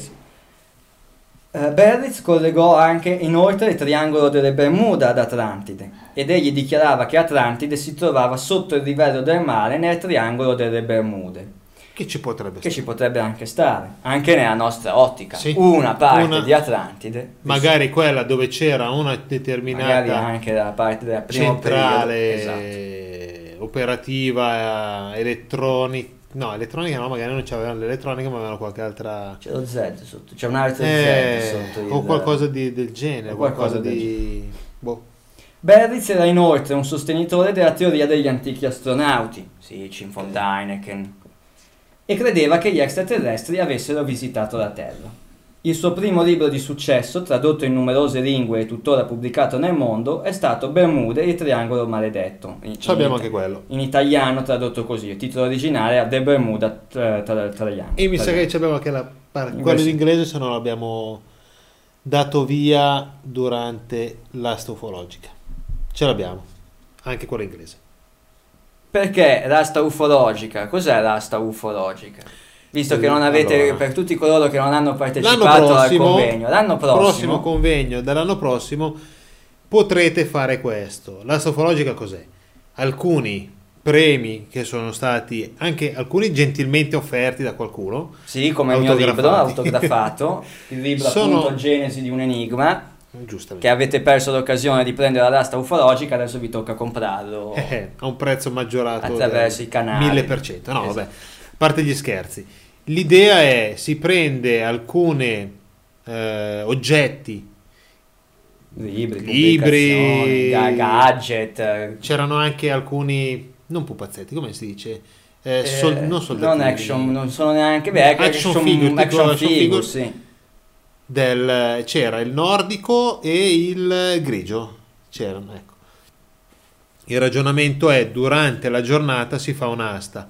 C'è un foglietto uno passa di lì c'è un prezzo base tot euro e mette il- la maggiorazione dice ok io questo oggetto un'asta lo vorrei pagare tot poi va via magari passare un'altra persona mezz'ora dopo Gli piace, legge, Sì. l'ultima offerta è stata X 10, io euro, ci aggiungo 11. X più 1. a fine serata, a fine giornata, a fine conferenza, Vengono eh, assegnati come se fosse una vera e propria asta. asta.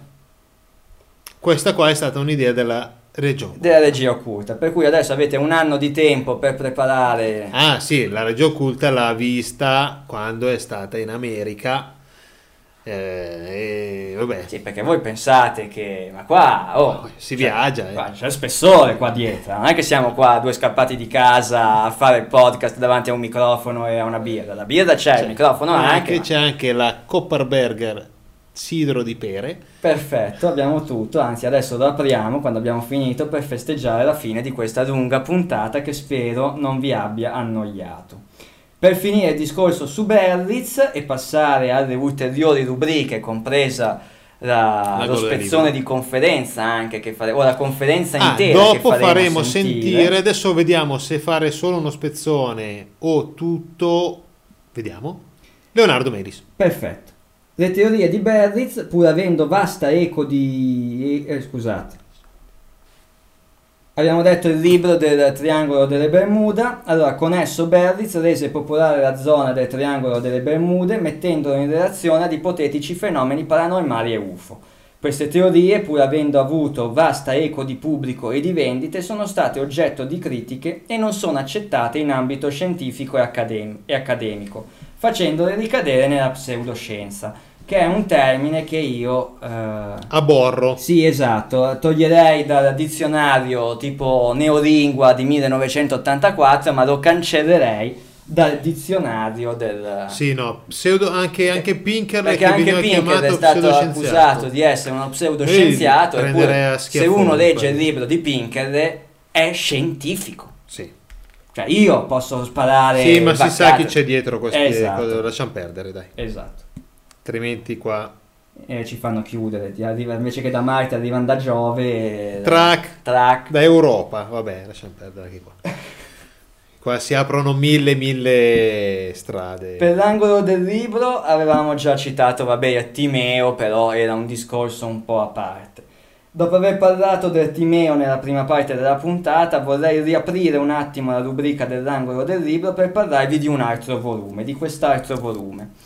Scritto da Ryan Sprague de Camp, uno scrittore statunitense che nella sua carriera durata oltre 50 anni ha scritto libri di vario genere, soprattutto romanzi di fantascienza e fantasy, ma anche opere non di genere e saggistica. Infatti il libro che volevo introdurvi è Il mito di Atlantide e dei continenti scomparsi, edito da Fanucci nel 1980, in un'edizione molto rara, quella del 1980, non così facile da reperire. In realtà è scritto da un perfetto cinico dell'argomento, ma assolutamente geniale e con una cultura smisurata, non solo sulla mitologia, ma anche sulla geologia, la storia e quant'altro. Può apparire anche quasi, come una, ridicola- una ridicolizzazione di questo tipo di teorie, ma anche dei castelli di sabbia degli storici e delle strumentali interpretazioni di antico, di testi antichi. Insomma, un libro irriverente, scorrevole, tanto da somigliare a un romanzo, col risultato finale comunque di dare un- una scorsa approfondita alle teorie più importanti sul mito di Atlantide, con tanto di riflessioni scientifiche e razionali allegate. Tutto nasce con l'allusione a un continente scomparso nel Timeo e nel Crizia di Platone, il panorama si allarga poi dal Mediterraneo classico ai misteri dei Maya, alla lontana Asia, agli indiani d'America. Tutto infarcito delle più strane teorie, di studi teorici, di convinzioni. E possiamo incontrare quindi molte notizie, allegorie e fantasie di più civiltà, il tutto ben collegato con ironia e, con ordinato, e ordinato con distacco scientifico dell'autore. Esiste una quantità enorme di libri su questo argomento, su, su Atlantide, Sì, ma questo l'ho voluto proporre proprio perché penso che sia diverso da tutti gli altri, di modo da poter restare coi piedi per terra pur lasciando viva l'immaginazione. Questa era l'idea- per, que- per questo ho voluto presentarvi. Hai fatto bene, libro. io stavo pensando, mentre più te parlavi, più a me veniva in mente il fatto che avendo lui scritto libri fantasy di fantascienza, magari prossimo giovedì del mistero, se vediamo ancora il nostro amico Omar, Mm? di Fantascientificast, Fantascientificast. scaricatelo e ascoltatelo il podcast Fantascientificast perché merita, appunto. Lì si parla di fantascienza, ovviamente, quindi si va dai manga a- ai libri, Ai non so, libri, di, di- di TV. Dick o di serie, TV, TV, Trek, film, film. sì, sì, sì, tutto quello che è fantascienza. E, e può essere che magari salti fuori qualche altra cosa interessante relativamente a questo, A questo autore. autore. Sì, perché io mi sono concentrato chiaramente su quel libro che vi dicevo, non ho visto... Che anche Sansei, eh, magari se ne, Eh, se ne se parliamo senza parlare con, eh, con Omar, Eh. Omar Serafini, Sì. giusto? Fantascientificast. Detto questo, se vuoi introdurre con due parole la conferenza e eh, il ricercatore, l'autore che andiamo a introdurre nel finale di puntata, Praticamente Leonardo Melis, che era stato eh, ospite, ospite, conferenziere, sì, relatore, relatore eh, due anni fa al, conve- al secondo Memorial Convegno Ca- Memorial Carlo Sabadin che avevamo fatto quindi nel 2012.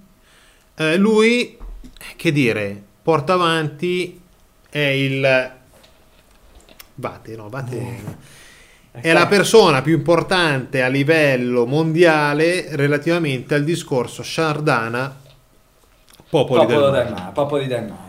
Molti di voi lo conosceranno perché interviene con delle idee molto interessanti anche nel nostro gruppo Atlanticast Sì. eh, su Non è- Facebook non è intervenuto diverse, diverse volte. volte, eh, e noi adesso vi faremo sentire una conferenza relativamente proprio a questo discorso Shardana, i popoli del mare, oltre a tutti i libri che lui ha fatto sull'argomento, le decine e decine di articoli. No, è una persona che a livello di Sardegna, Shardana, eccetera, da anni sta portando avanti E una ha un ricerca sacco di cose da dire. E molte E quello che sentiremo è soltanto proprio un piccolo, un Ah, piccolo sì, assaggio sì, sì, del... sì, sì, sì, perché ho conferenze di, di ore e ore e noi faremo sentire un pezzo. Può essere magari facciamo sentire un pezzo in questa puntata E un pezzo magari nella- nella prossima. così almeno da concludere, da farvi sentire un po' tutto. In quelle successive poi metteremo Pinkerle, e Magnani, Centini, Una volta che saranno pronti i video file e quindi anche gli audio, eccetera, da porteremo parte del- questo. della Sentinel. Che altro dire? Ma per quanto mi riguarda penso di aver parlato fin troppo. eh. No, vi ringraziamo, vi ricordiamo che abbiamo Twitter, Facebook, abbiamo la possibilità di far sentire gli MP3 se qualcuno di voi ha un'idea di di, qualcosa. sì, sì, sì. o magari fa una conferenza Anche nell'ottica noi- CISCAD questo può Anche avere un senso. Cisco. Perché comunque ci sono, secondo me, molte persone che fanno ricerca sull'archeologia misteriosa, magari anche fanno anche conferenze, o magari le hanno fatte, sono su YouTube, magari noi non conosciamo la persona, però potrebbe essere interessante farle sentire qua. Segnalatecelo e lo faremo sicuramente. Siamo qua a disposizione vostra. Perfetto, un saluto stavo dicendo del terzo tipo che non c'entra niente. Un saluto lemuriano da Eugenio E un saluto atlantideo da Paolo. E Alla buona prossima, continuazione. alla buona continuazione. alla prossima volta.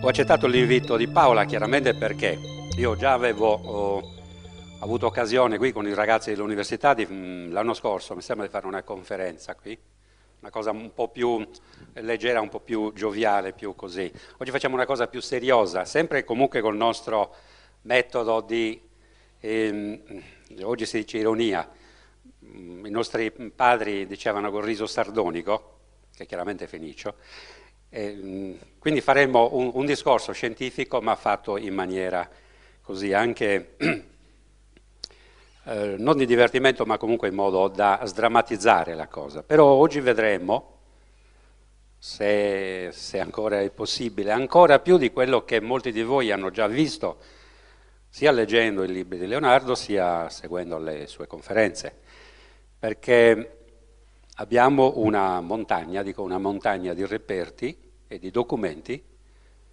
che oltre ad arricchire ancora più il discorso sui Sardana, sui popoli del mare, perché il discorso si sta allargando, perché alcuni di voi che seguono il web sanno che Leonardo prenderà altri lidi ancora una volta perché già dal mese prossimo eh, una serie di conferenze all'estero, in Italia, eccetera, per far conoscere i popoli del mare a chi, non- pur non essendo sardo, ha sete di questa, di que- di questa epopea.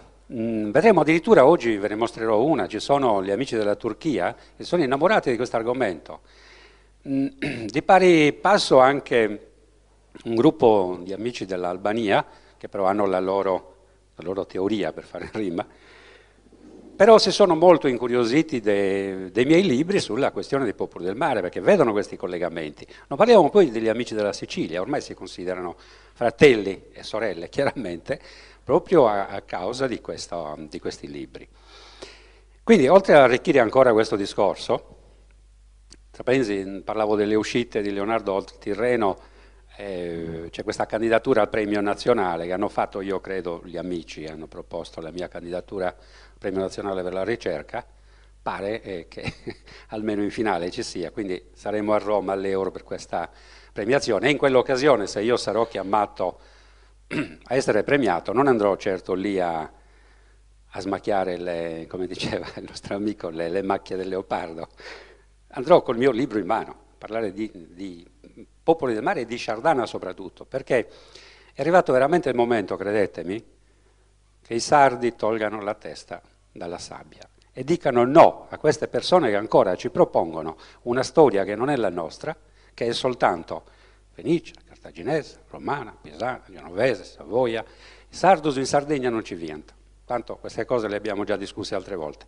Ma oggi faremo molto di più.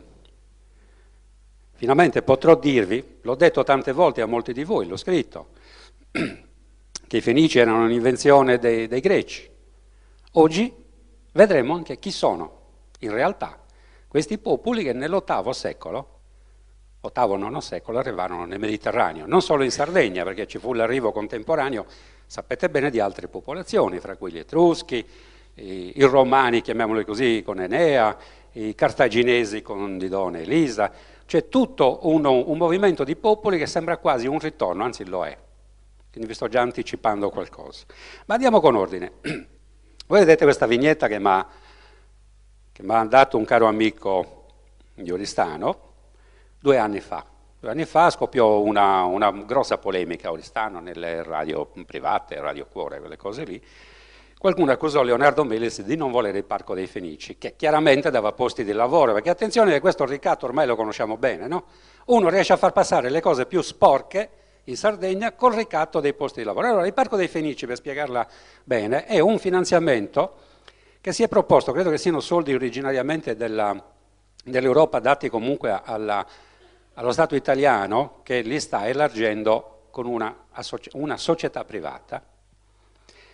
Praticamente hanno proposto ai comuni dell'Oristanese di aderire a questo Parco dei Fenici hanno aderito Cabras, Oristano, Santa Giusta e mi sembra anche eh, Auguspini o comunque mh, mm, chi fa capo lì alla, alla città di, di Nabui, quella che chiamano Neapolis. Ci sono dei finanziamenti, è vero, quindi niente da dire, io figurarsi se, se mi oppongo a queste cose. Fatto sta che i promotori di, questo, di, questa storia sono i miei cari amici archeologi di Oristano. Voi direte, e dove sta lo scandalo? Nessuno scandalo. Se non ci fosse la dichiarata intenzione, neanche nascosta, di cambiare il nome al Golfo di Oristano. E no.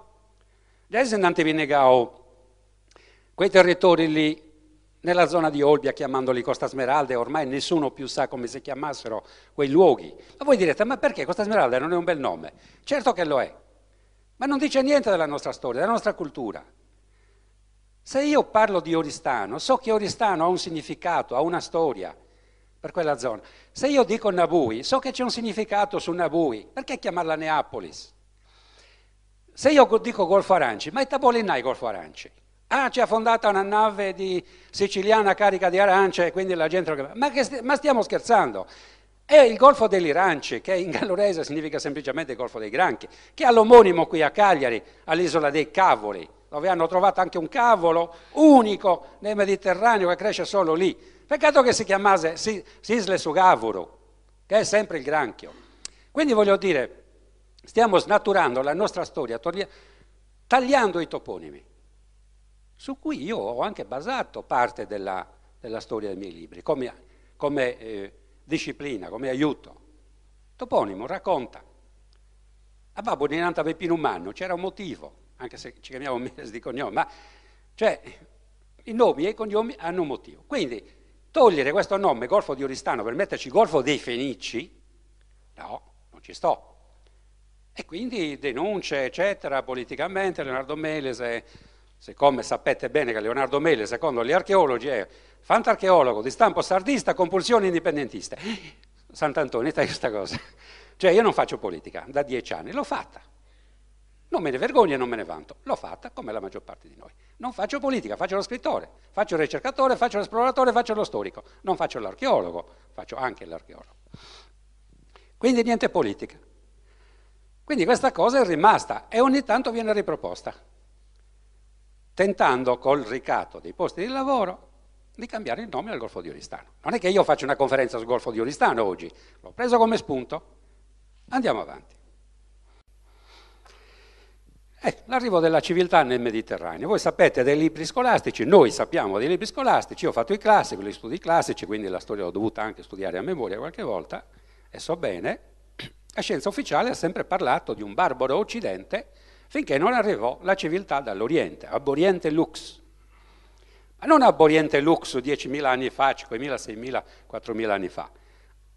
Otto secoli prima di Cristo. Ieri sera in pratica.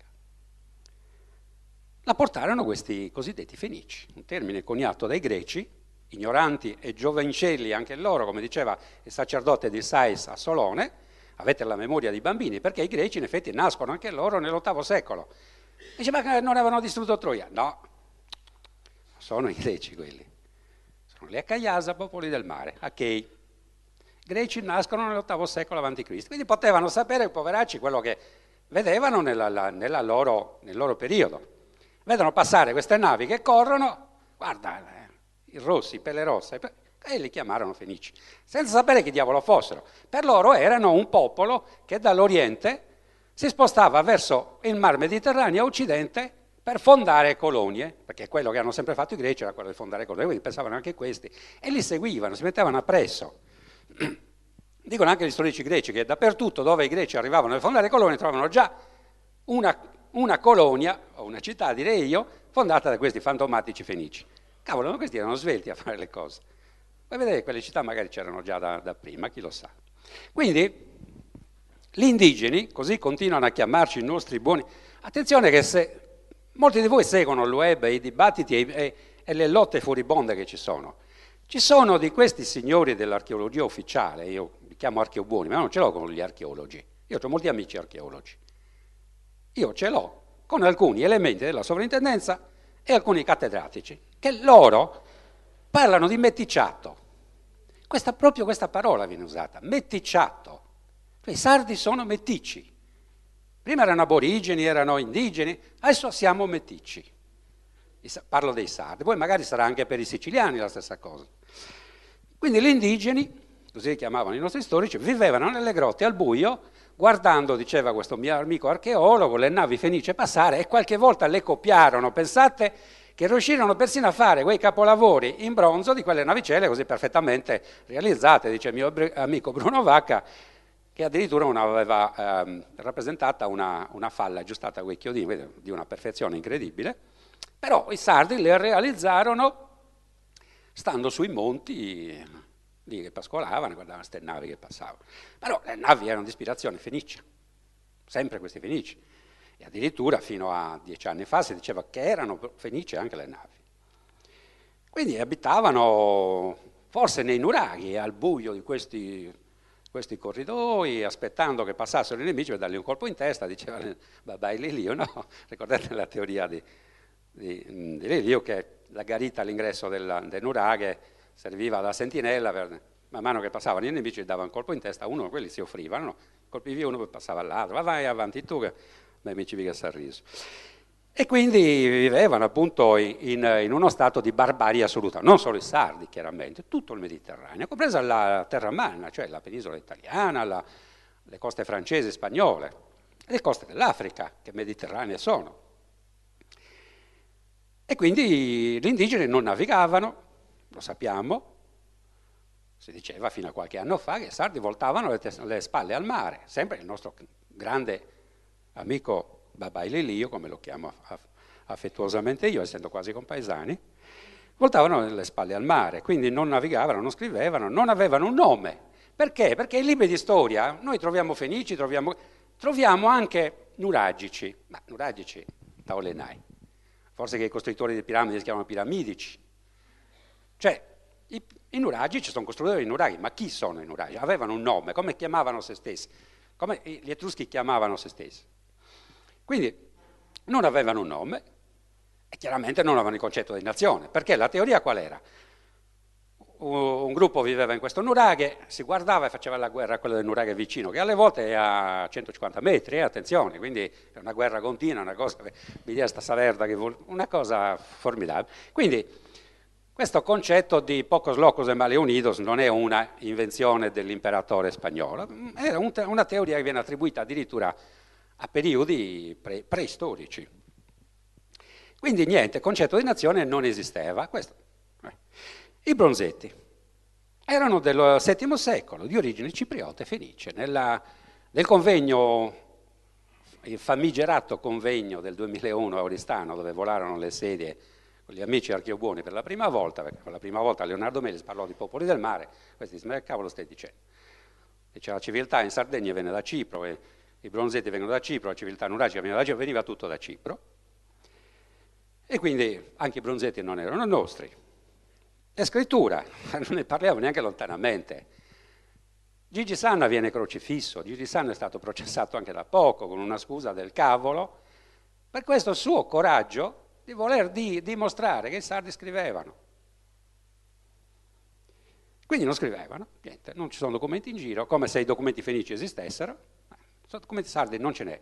Non è vero che non ci sono, attenzione perché io stesso, e lo vedremo oggi, ho, ho riscoperto, ho riscoperto un documento scritto, interpretato anche con l'aiuto di Gigi Sanna, di un epigrafista di Parma, e, vedremo, e lo vedremo, a Stelle di Nora.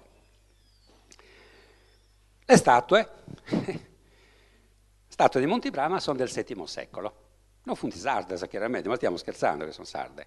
Vedrete anche perché sono state datate al VII secolo, con sicurezza. Una sicurezza che come altre cose stasera lì si ritorcerà contro, la loro stessa sicurezza.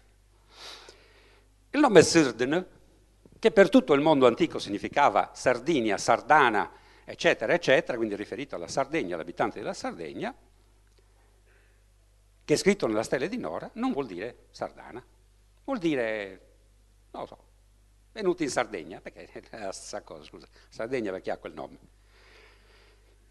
Il documento di Pozzo Maggiore è quello che ho, che ho riscoperto, perché fu scoperto dalla sovrintendenza, non da me, ma sparì come tante altre cose.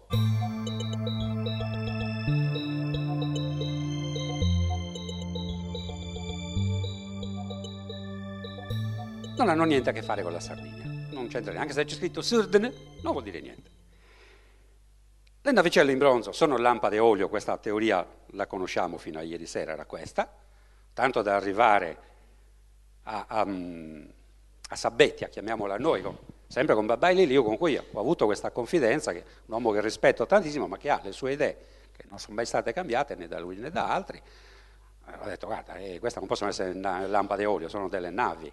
E ma dubisca portano uno un aneddo, può zappicai, non ti lampadas.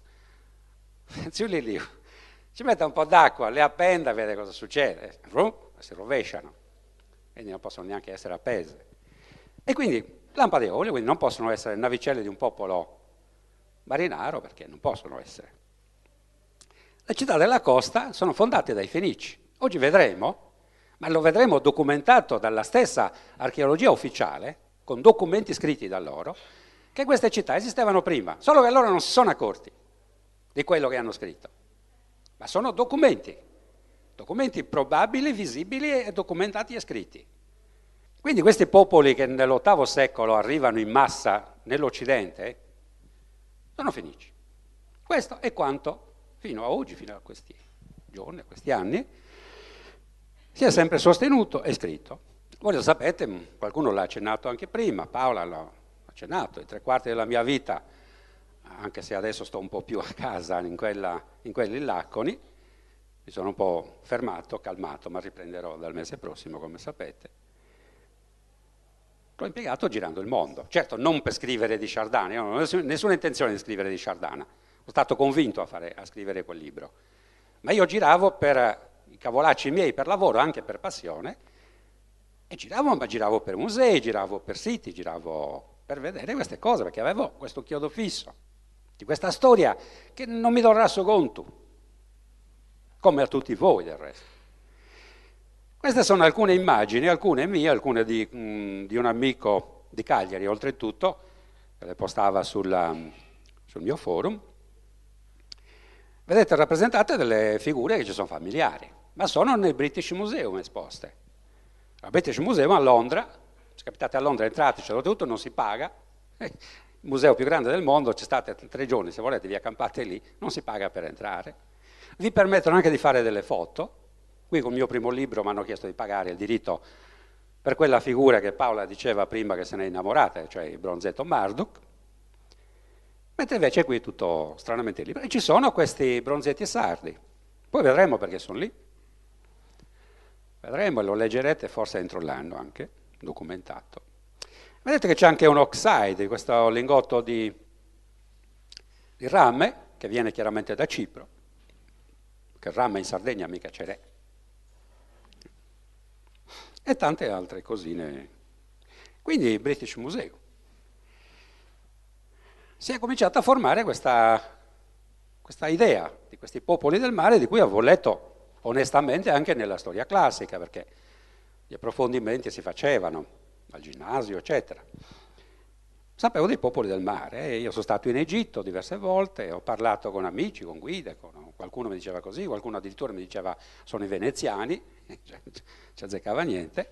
Popoli del mare che sono rappresentati nei templi egizi, in diversi templi, e che mi ricordavano, come possono chiaramente ricordare anche a voi, vedete qui, i nostri bronzetti, che sono nostri, Vediamo la situazione. Io spesso mi affido alla Bibbia, quindi mi creo dei nemici dall'una e dall'altra parte, perché da una parte mi dicono che io contesto la Bibbia, dall'altra mi dicono che mi servo di un testo che non è storico. La verità sta nel mezzo, come al solito, no?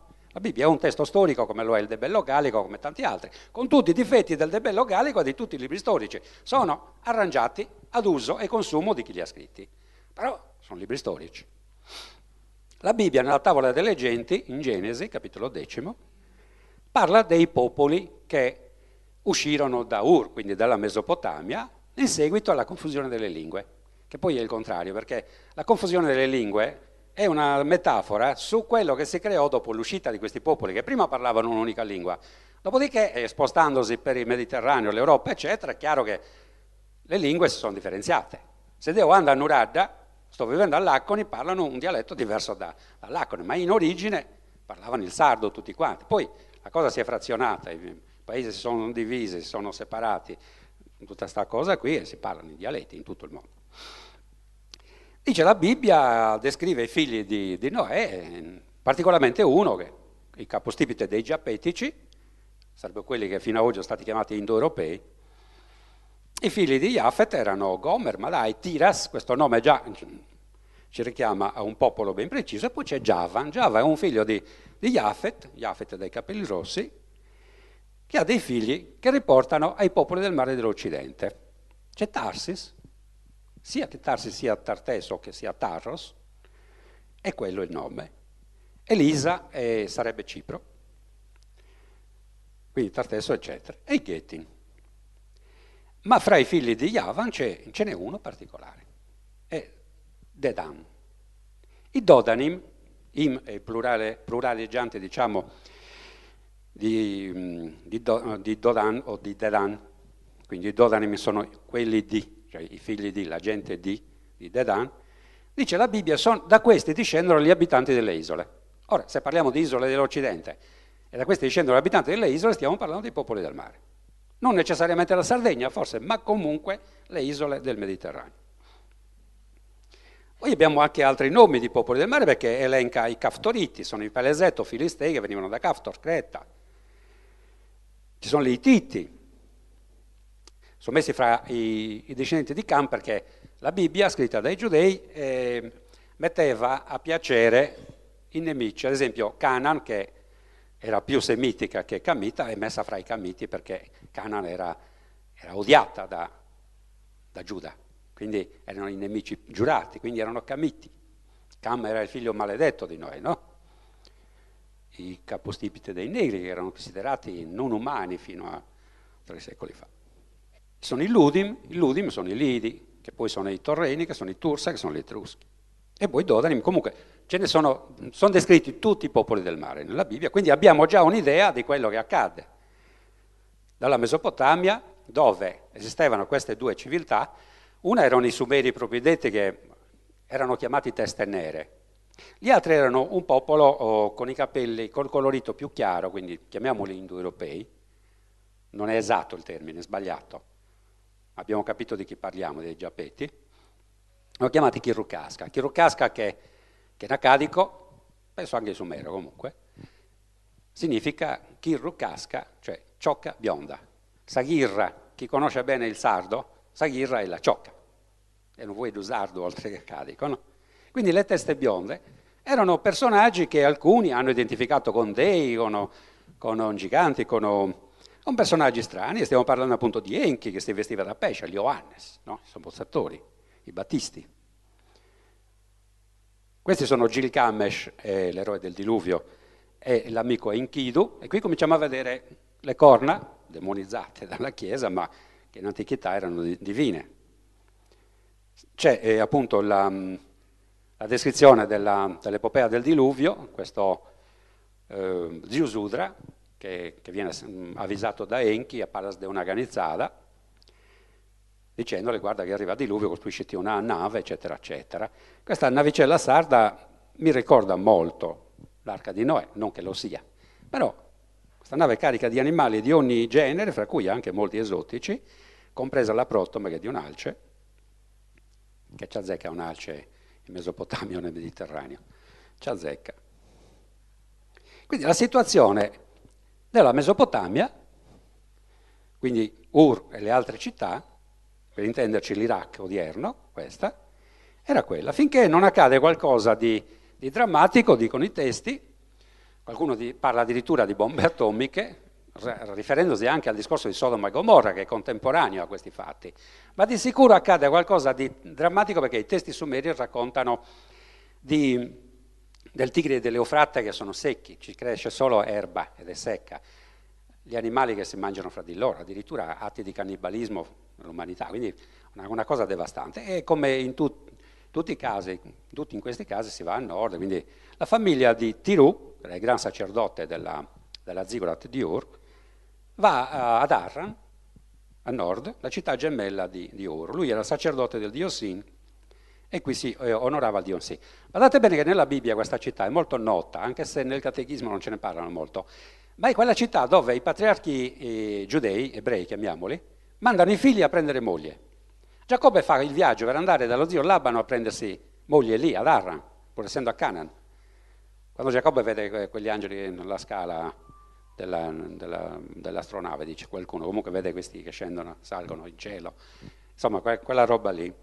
Arran era quella città, molto legata ai discendenti di Abramo, quindi anche, anche Isacco va, lavorerà lì, ma soprattutto Giacobbe.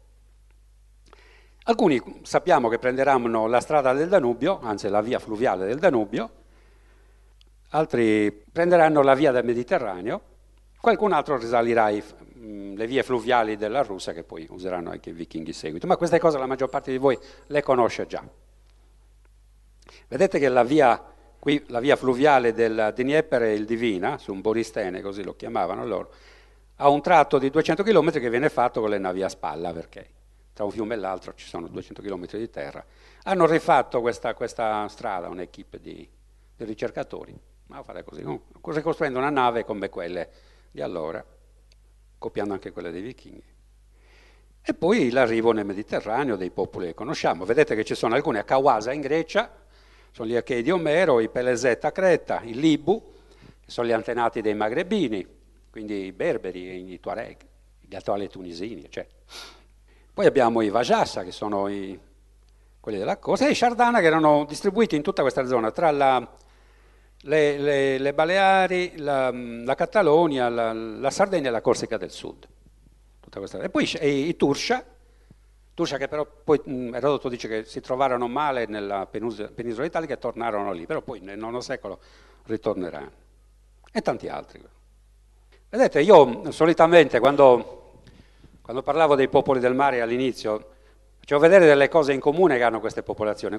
Stavolta ho portato solo una spada, che è, la fotocopia l'una dell'altra, quindi è di sicuro di un'unica cultura, che non può essere a quei tempi, non avevano né i fax né, né le macchine digitali. Vedete che questa sta al museo di Copenaghen, questo è al museo di Sassari, questa è etrusca, tedesche, olandesi, è sempre la stessa spada. Quindi tutti questi popoli che abbiamo descritto prima usavano la stessa cosa, ma usavano la stessa launedda, che adesso hanno, alcuni hanno messo la sacca, ma fino a quattro secoli fa usavano ancora la launedda senza sacca. Abbiamo rappresentazioni in Irlanda e in Scozia. Mm, ma tante altre cose, le armature, gli scudi, gli elmi, tutto, era tutto uguale. I kilt, il gonnellino sardo che scozzesi e sardi usano ancora, anche se noi usiamo sbraga, sasutta, che la Chiesa non voleva che si vedevano le vergogne, quindi quelli non usavano le, il perizoma, diciamo, no?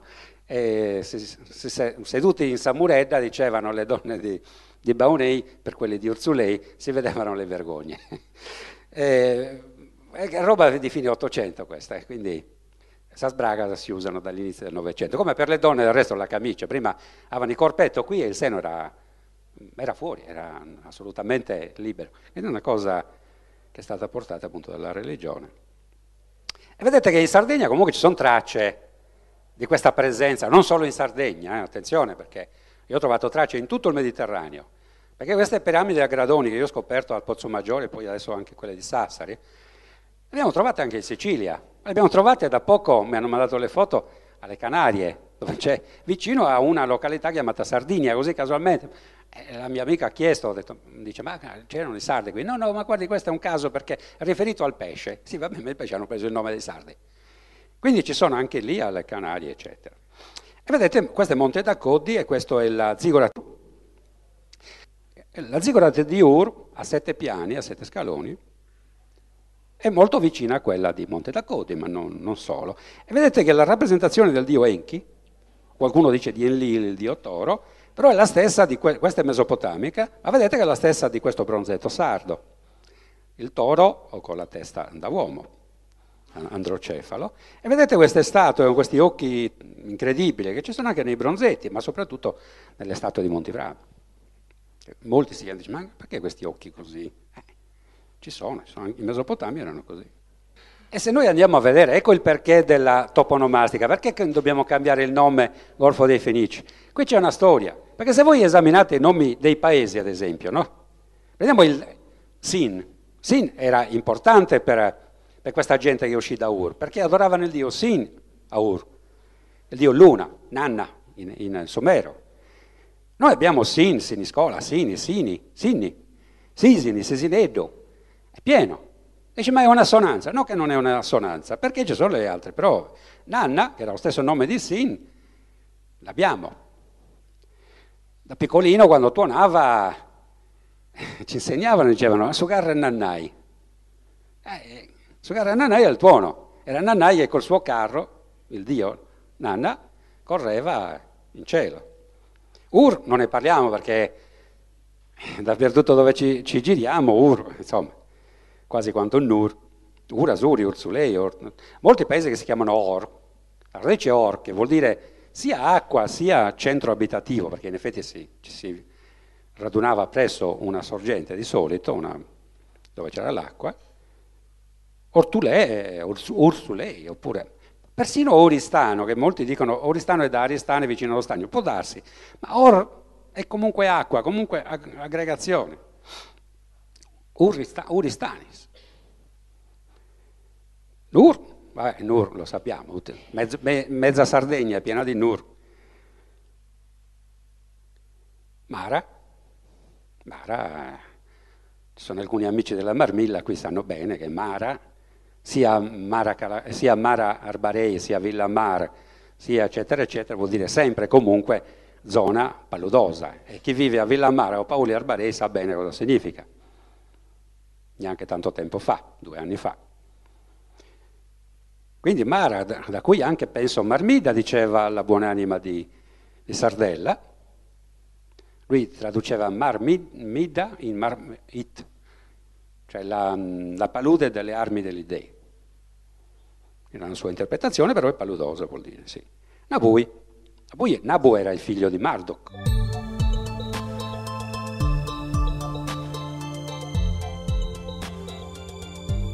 Poi abbiamo una città, Nabui, a cui è stato cambiato il nome Neapolis, che ci azzecca. Neapolis è un nome greco usato dai romani. Neapolis. Ma chi se ne frega? Cosa vuol dire Neapolis? Nabui.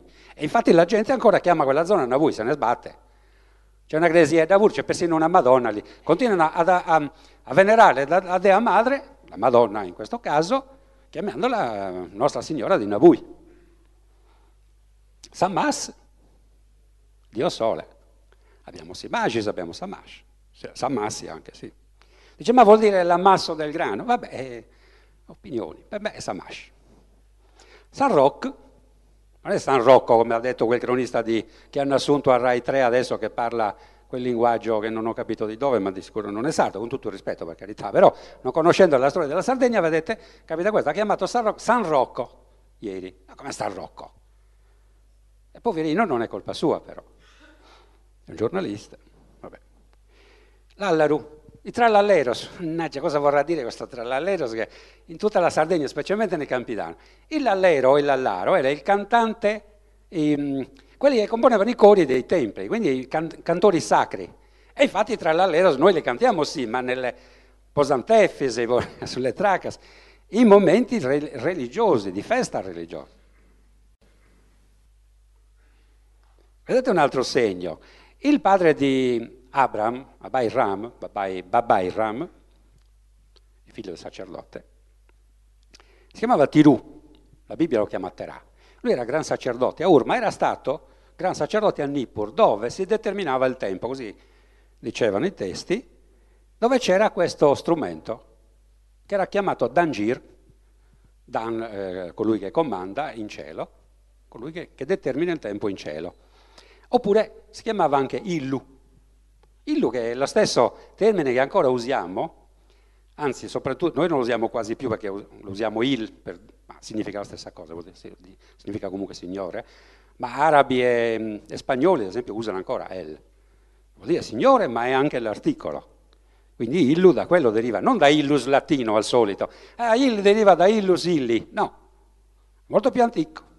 E fu il primo calendario della storia che un popolo oggi ancora esistente usa come calendario. Gli ebrei si determinano ancora da questa datazione, 3721 a.C. All'interno del, del, tempio di Nippur c'era questo marchingegno che i sacerdoti facevano funzionare, che io ho riportato, e non solo io, a strumenti che abbiamo trovato oggi. C'è uno, una, un archeologo bolognese, l'ha trovato nei Pirenei, identico a uno trovato lì in Mesopotamia, hanno chiamato subito calendario. Quando io ho chiamato questa cosiddetta pintadera calendario, apriti cielo, mi hanno cacciato via dalla mia conferenza alla, eh, come si chiama lì al Banco di Sardegna, al CIS, in quella sala lì aveva organizzato il Circolo UNESCO di Cagliari, invitato anche gli archeologi, hanno cominciato ad accusare mali di pancia, mali di, di, non so che cosa, se c'è Leonardo Meles non partecipiamo. Ma hanno chiesto gentilmente gli organizzatori di non partecipare alla mia conferenza, alla presentazione è accaduto questo tre anni fa. Però qualcuno sta cominciando ad accettarlo perché in altri luoghi del Mediterraneo, anche nelle Canarie, hanno trovato lo stesso calendario, che guarda caso lo stesso, ha lo stesso schema del calendario Maya. Non vi, di, non vi voglio parlare della fine del mondo, però ha lo stesso schema di quel calendario, ma anche di quello azteco, anche di quello di Dendera in Egitto. Praticamente è una croce attraversata da un X che vediamo distribuito in tutto il mondo, come potete vedere, nei kudurru mesopotamici, determinano il confine. Questa è chiamata la ruota del tempo, si trova in India, allora chiamo direttamente ruota del tempo. E vedete altre pintadere, in, questa è in Turchia, l'hanno trovata, casualmente c'è anche nella piazza San Pietro, che mi pare di un falso sacro più che altro, ma è una combinazione. Il calendario celtico è identico, usa le stesse ricorrenze, le stesse feste, lo stesso schema, eccetera, eccetera. Quindi è una cosa. Altre presenze in Mesopotamia in Sardegna. Voi conoscete questo bronzetto, molti di voi lo conoscono perché ci fu una polemica tempo fa. Perché mh, la scienza ufficiale, chiamiamola così, archeobuoni, qualcuno adesso dice Leonardo Mesa deve piantare con questo archeobuoni, vabbè, a me piace. Dicono che questo è un uomo a cavallo di un cane. Ma lo dice Lillio, attenzione, quindi tutti gli altri. Cioè, a cavallo di un cane perché? Perché il cavallo l'hanno portato i fenici. E poiché questo è un bronzetto del secondo millennio, eh, dobbiamo accettare che ci fosse il cavallo prima dei fenici. Quindi niente, questo è un, cavallo, un uomo a cavallo di un cane. Povero cane, dico io, anche grosso, ma vedete che in Turchia abbiamo la stessa raffigurazione. E io sono andato a uno guardo comunque, che non è un cani. E poi chi è che cavalca in piedi sui cavalli? Lo scio, no? ma non professionisti pagati dai circhi. Ma Vastoreggio sono di 15 anni, sono ragazze in costume da bagno, ho visto a Baonei quest'anno una corsa, una ragazza in costume da bagno in piedi sul cavallo correndo come una macabra, una questa si struppia. E I nostri ragazzi oggi fanno queste cose, corrono in piedi sui cavalli. E allora questo non è un uomo su un cavallo, ma per favore. I tappeti, vedete che questi sono tappeti di Cataluyuk eh, in Turchia, è la stessa rappresentazione di questo strozzatore delle aquile, ma questo è un tappeto di Samughe. Guardate questi grifoni. Il grifone era la, l'animale derivato dal drago, poi diventa un'aquila, eccetera, e era lo stemma di questi popoli del mare, in particolare dei Shardana, e lo ritroviamo spesso rappresentato, vedete? Sono uguali, no? Vedete? Dove, dov'è la, la sorpresa? Che questo è mesopotamico e questo l'hanno trovato a Tarros ed è in oro. C'è un amico orafo che ha un negozio qui a San Marina, ce l'ha anche via Garibaldi. C'ero da poco, gli ho detto avevo questa conferenza, non so se sia fra il pubblico, ho detto che sarebbe venuto, che ha riprodotto questo bracciale bellissimo, questo è anche il, lo scarabeo con le ali. Guardate chi è della zona de, de Gavesuso, anzi del Nuorese, di sicuro conosce Sudempiesu, il cosiddetto pozzo sacro emergente, e c'è un fratellino gemello, solo che è in Turchia, è un pozzo sacro Ittita, vedete? Sono uguali. Qui manca un pezzo di questa arcatura, ma c'è. Sono identici, fatto dallo stesso maestemuro. Solo che uno è Ittita, quindi è lì in Anatolia, e uno è Aurune. È un'altra combinazione. E qui un atolos che abbiamo trovato a Creta, ma niente di strano. Questi sono fassones, li troviamo in tutto il mondo. Questo invece è un po' più strana perché è una, tom- è una tomba di giganti, bellissima, ma è nel Caucaso. Ne ho vista una al Selene, mi sembra, a Baunei, nella zona di Baunei comunque. No, di Lanusei, scusate. Quasi identica, ma questa è più intatta. Pozzi sacri in Egitto, l'avevo trovato in America. Gli Anasazi, que- quelli, quelli indiani spariti dove sono stati soppiantati dagli oppi, che avevano tutte queste usanze del ballotondo e tutte queste cose così, costruivano queste cose a, a tappo di spumante, diciamo, sono pozzi sacri. Diceva no, non sono pozzi sacri, questo, servivano per misurare l'acqua, sì, e chi lo faceva? I sacerdoti. Sì. Gli indiani d'America che hanno la somiglianza con i nostri mamutones, che, che rappresentano il ballo sardo uguale a loro. Dice che ci sono molte cose simili tra noi e loro e sono venuti proprio per studiarci, per vedere le similitudini tra il nostro e il loro popolo. Dice saluto romano, un commenzioso per favore. In ogni abita, quando ci incontriamo ancora oggi, grazie a Dio, oh, come fanno i pelle rosse? Oh.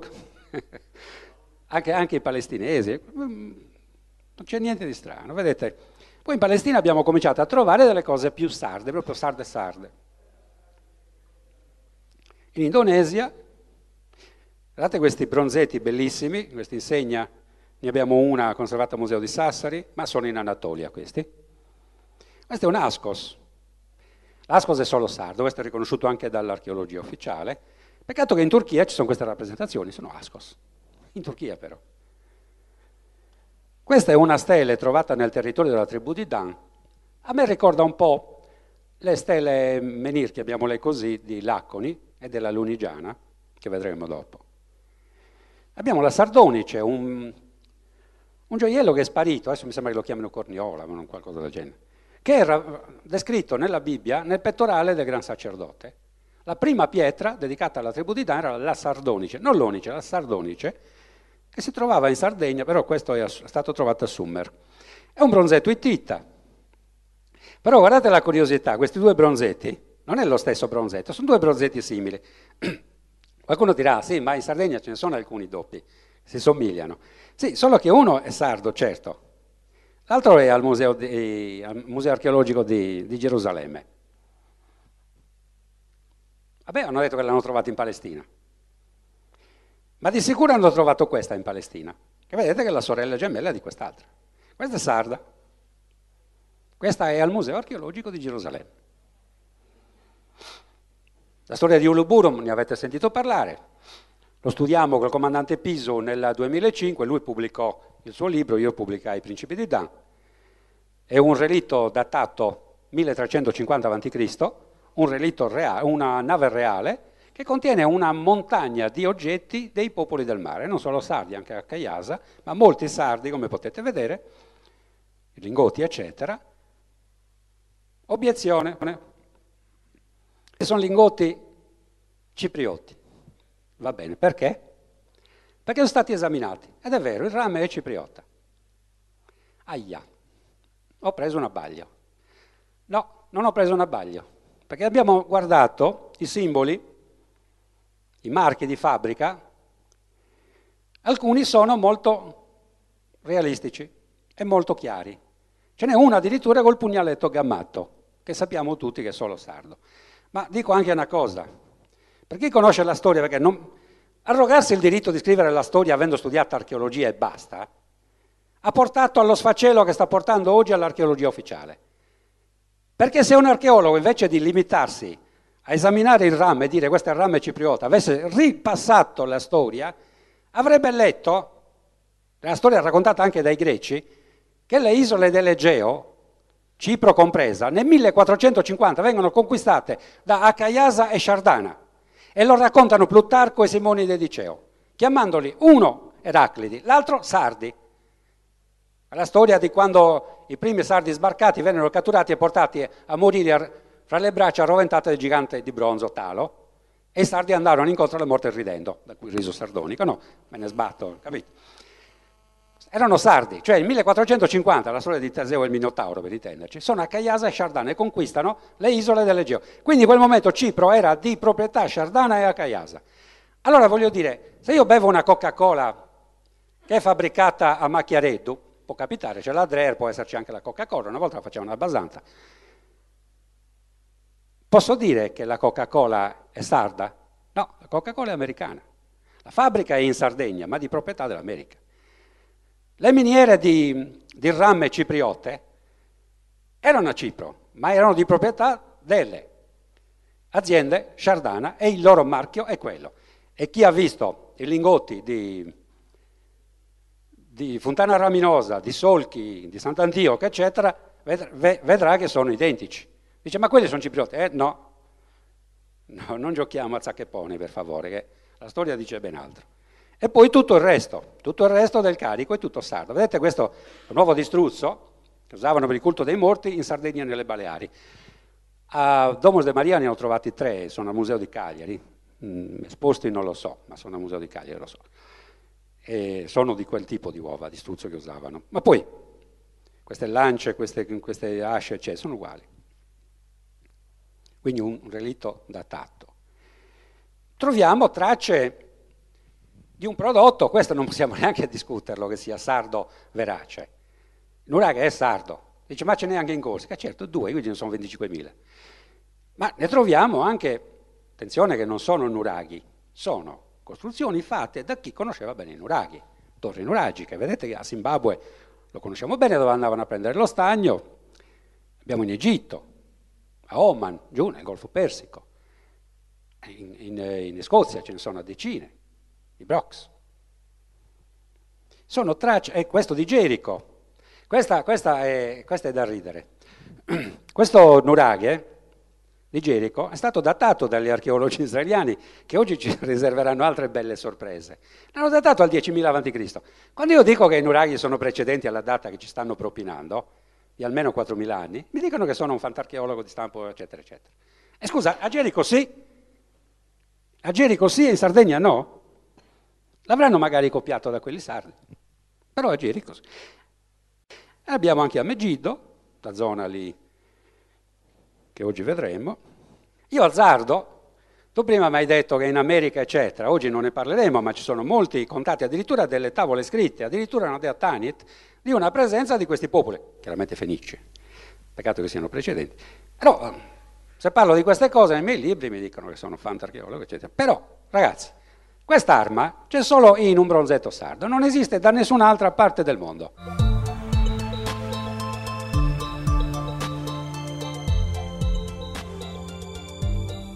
Relio è una, un'arma da parata, un giavellotto da parata. Scusa, perché hai un giavellotto, usa il giavellotto. Non è una freccia. Beh, l'ho trovato in questa foto curiosa di un aborigeno australiano, un cacciatore, in una foto di fine 1990. Sembra che c'è anche la data, da qui non lo leggo bene. 1987. Quindi è un'arma che esisteva, ma esisteva solo in Sardegna e perché c'è anche in Australia? E perché questa protome della navicella di Mandas? E non è il solito bue dalle corna lunghe. Insomma, perché, sapete che le protomi dei bronzeti sono tutti buoi. Buoi dalle corna esili, buoi dalle corna lunghe, buoi dalle corna ritorte.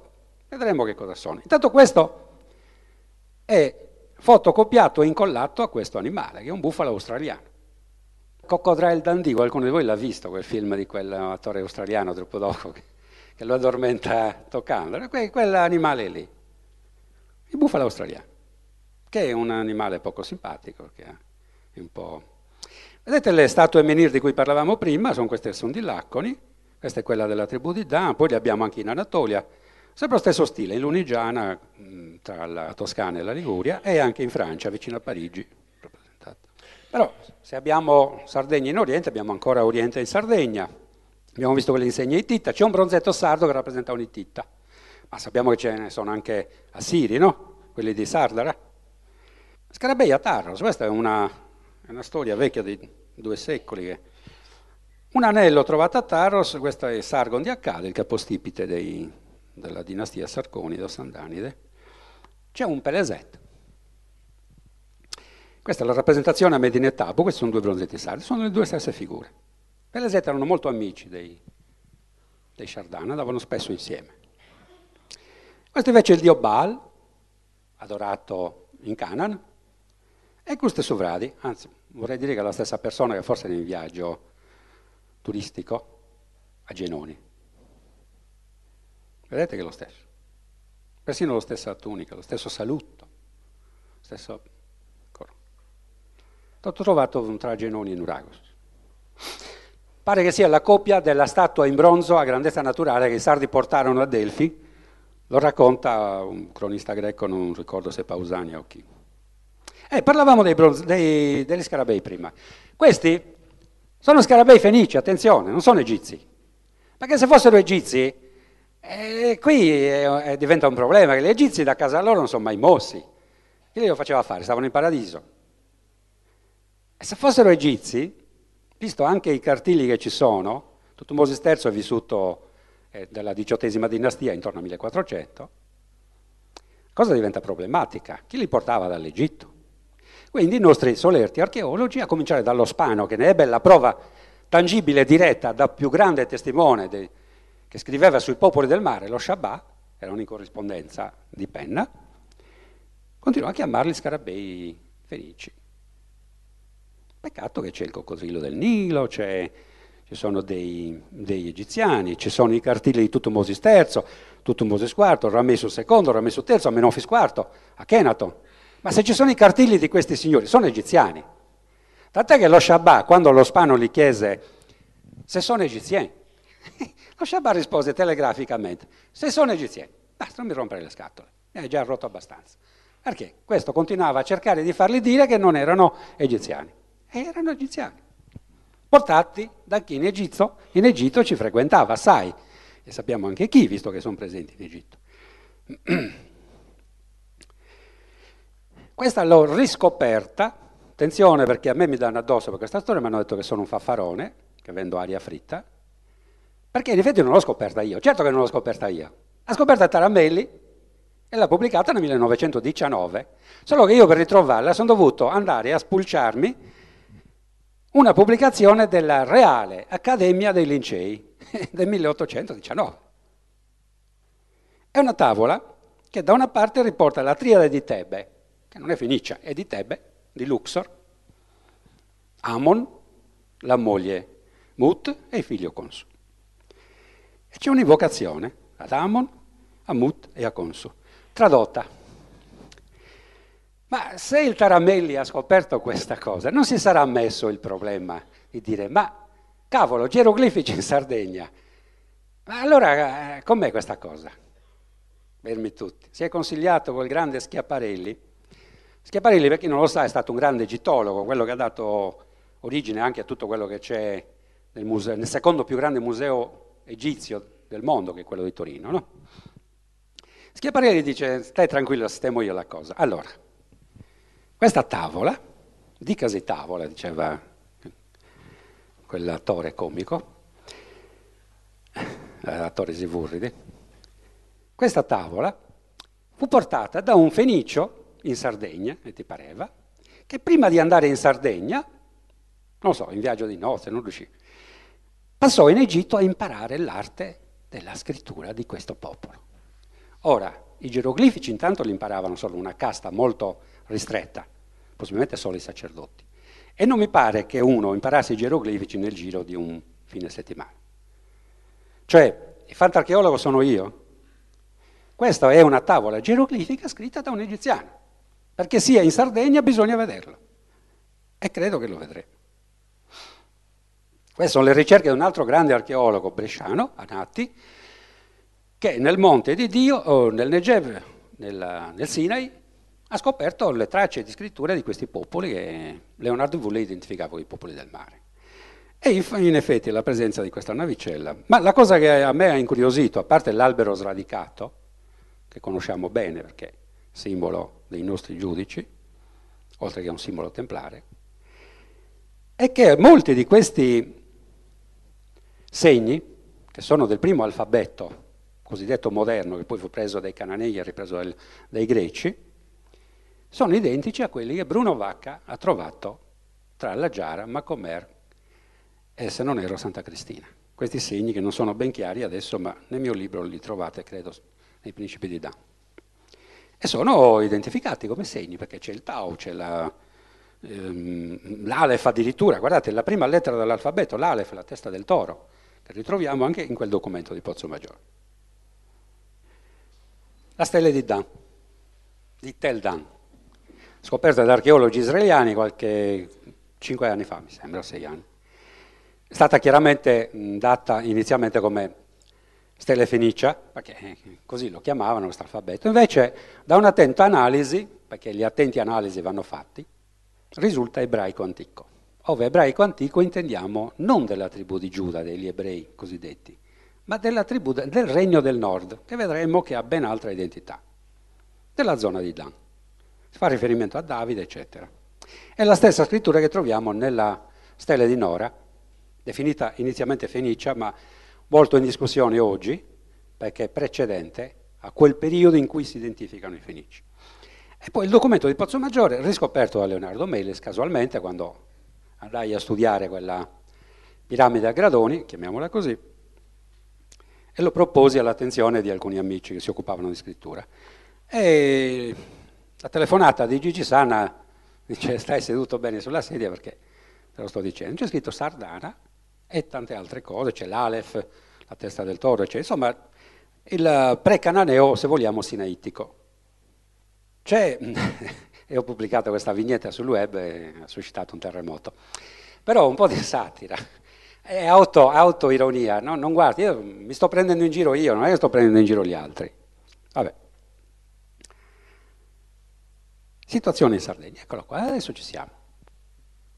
Allora, la situazione in Sardegna, secondo i nostri libri di testo, era questa. Ci sono delle città sulla costa, definite chiaramente empori fenici, che servivano da scalo per andare a commerciare in Spagna, alla faccia degli empori fenici.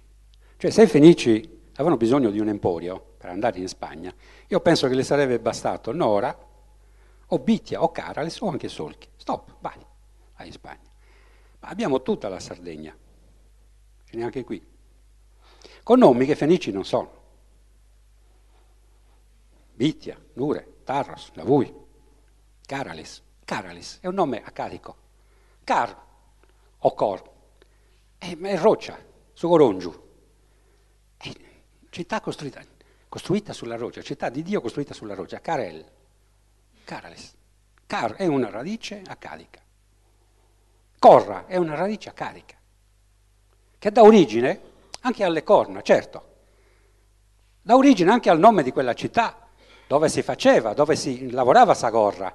Sagorra, i miei amici casteddaios, è su Bocconi, quello saporito, che è la parte finale, che è la, quella piccante che usavano per fare questo colorante. Quella è Sagorra. Nora, Bitia, Nora, Nora, Nur, Nore, è una radice sarda, la stessa radice di nuraghe, nuracche. Nur, luce, fuoco, acche, cumulo, torre, torre di fuoco, torre di luce. Non è un'interpretazione, è una traduzione. Carbi è lo stesso, sempre la radice Carbi. Prendiamo in esame Tarros, città fenicia dell'VIII secolo. A Tarros risultano intanto delle mura pelasgiche che così sono definite in tutto il Mediterraneo, vedete le altre, da Latri, nel Lazio, a Circeo, eccetera. Qui questo muro è chiamato adesso Murrumanno. Io ho fatto notare agli amici, no, qualcuno lì, anche quelli che sono lì a gestire il sito, siamo amici, abbiamo fatto degli spettacoli insieme anche riguardo ai popoli del mare di, di notte. Eh, scusate, ma sarà Murumanno? Eh, scusa, questo è Murumanno per dire mura ciclopico, no? No, è Murru. C'è che è Murru. Cioè, dobbiamo rovinare il nome in modo da toglierne il, il possibile, la possibile interpretazione. È murumano, è mu- sono mura pelagiche che non ha niente di fenicio. Di sicuro non di romano, anche se i romani lì ci sono stati. Come non, non è fenicio romano questo, vedete addirittura qui c'è un uraghetto nella zona del Tofet. Come sappiamo che queste città finirono sott'acqua nel 1200. Gli inserti musicali che avete ascoltato in questa puntata di Atlanticast sono tratti dalla canzone Poseidon, realizzata da Ruby Seb, appartenenti all'omonimo album Poseidon.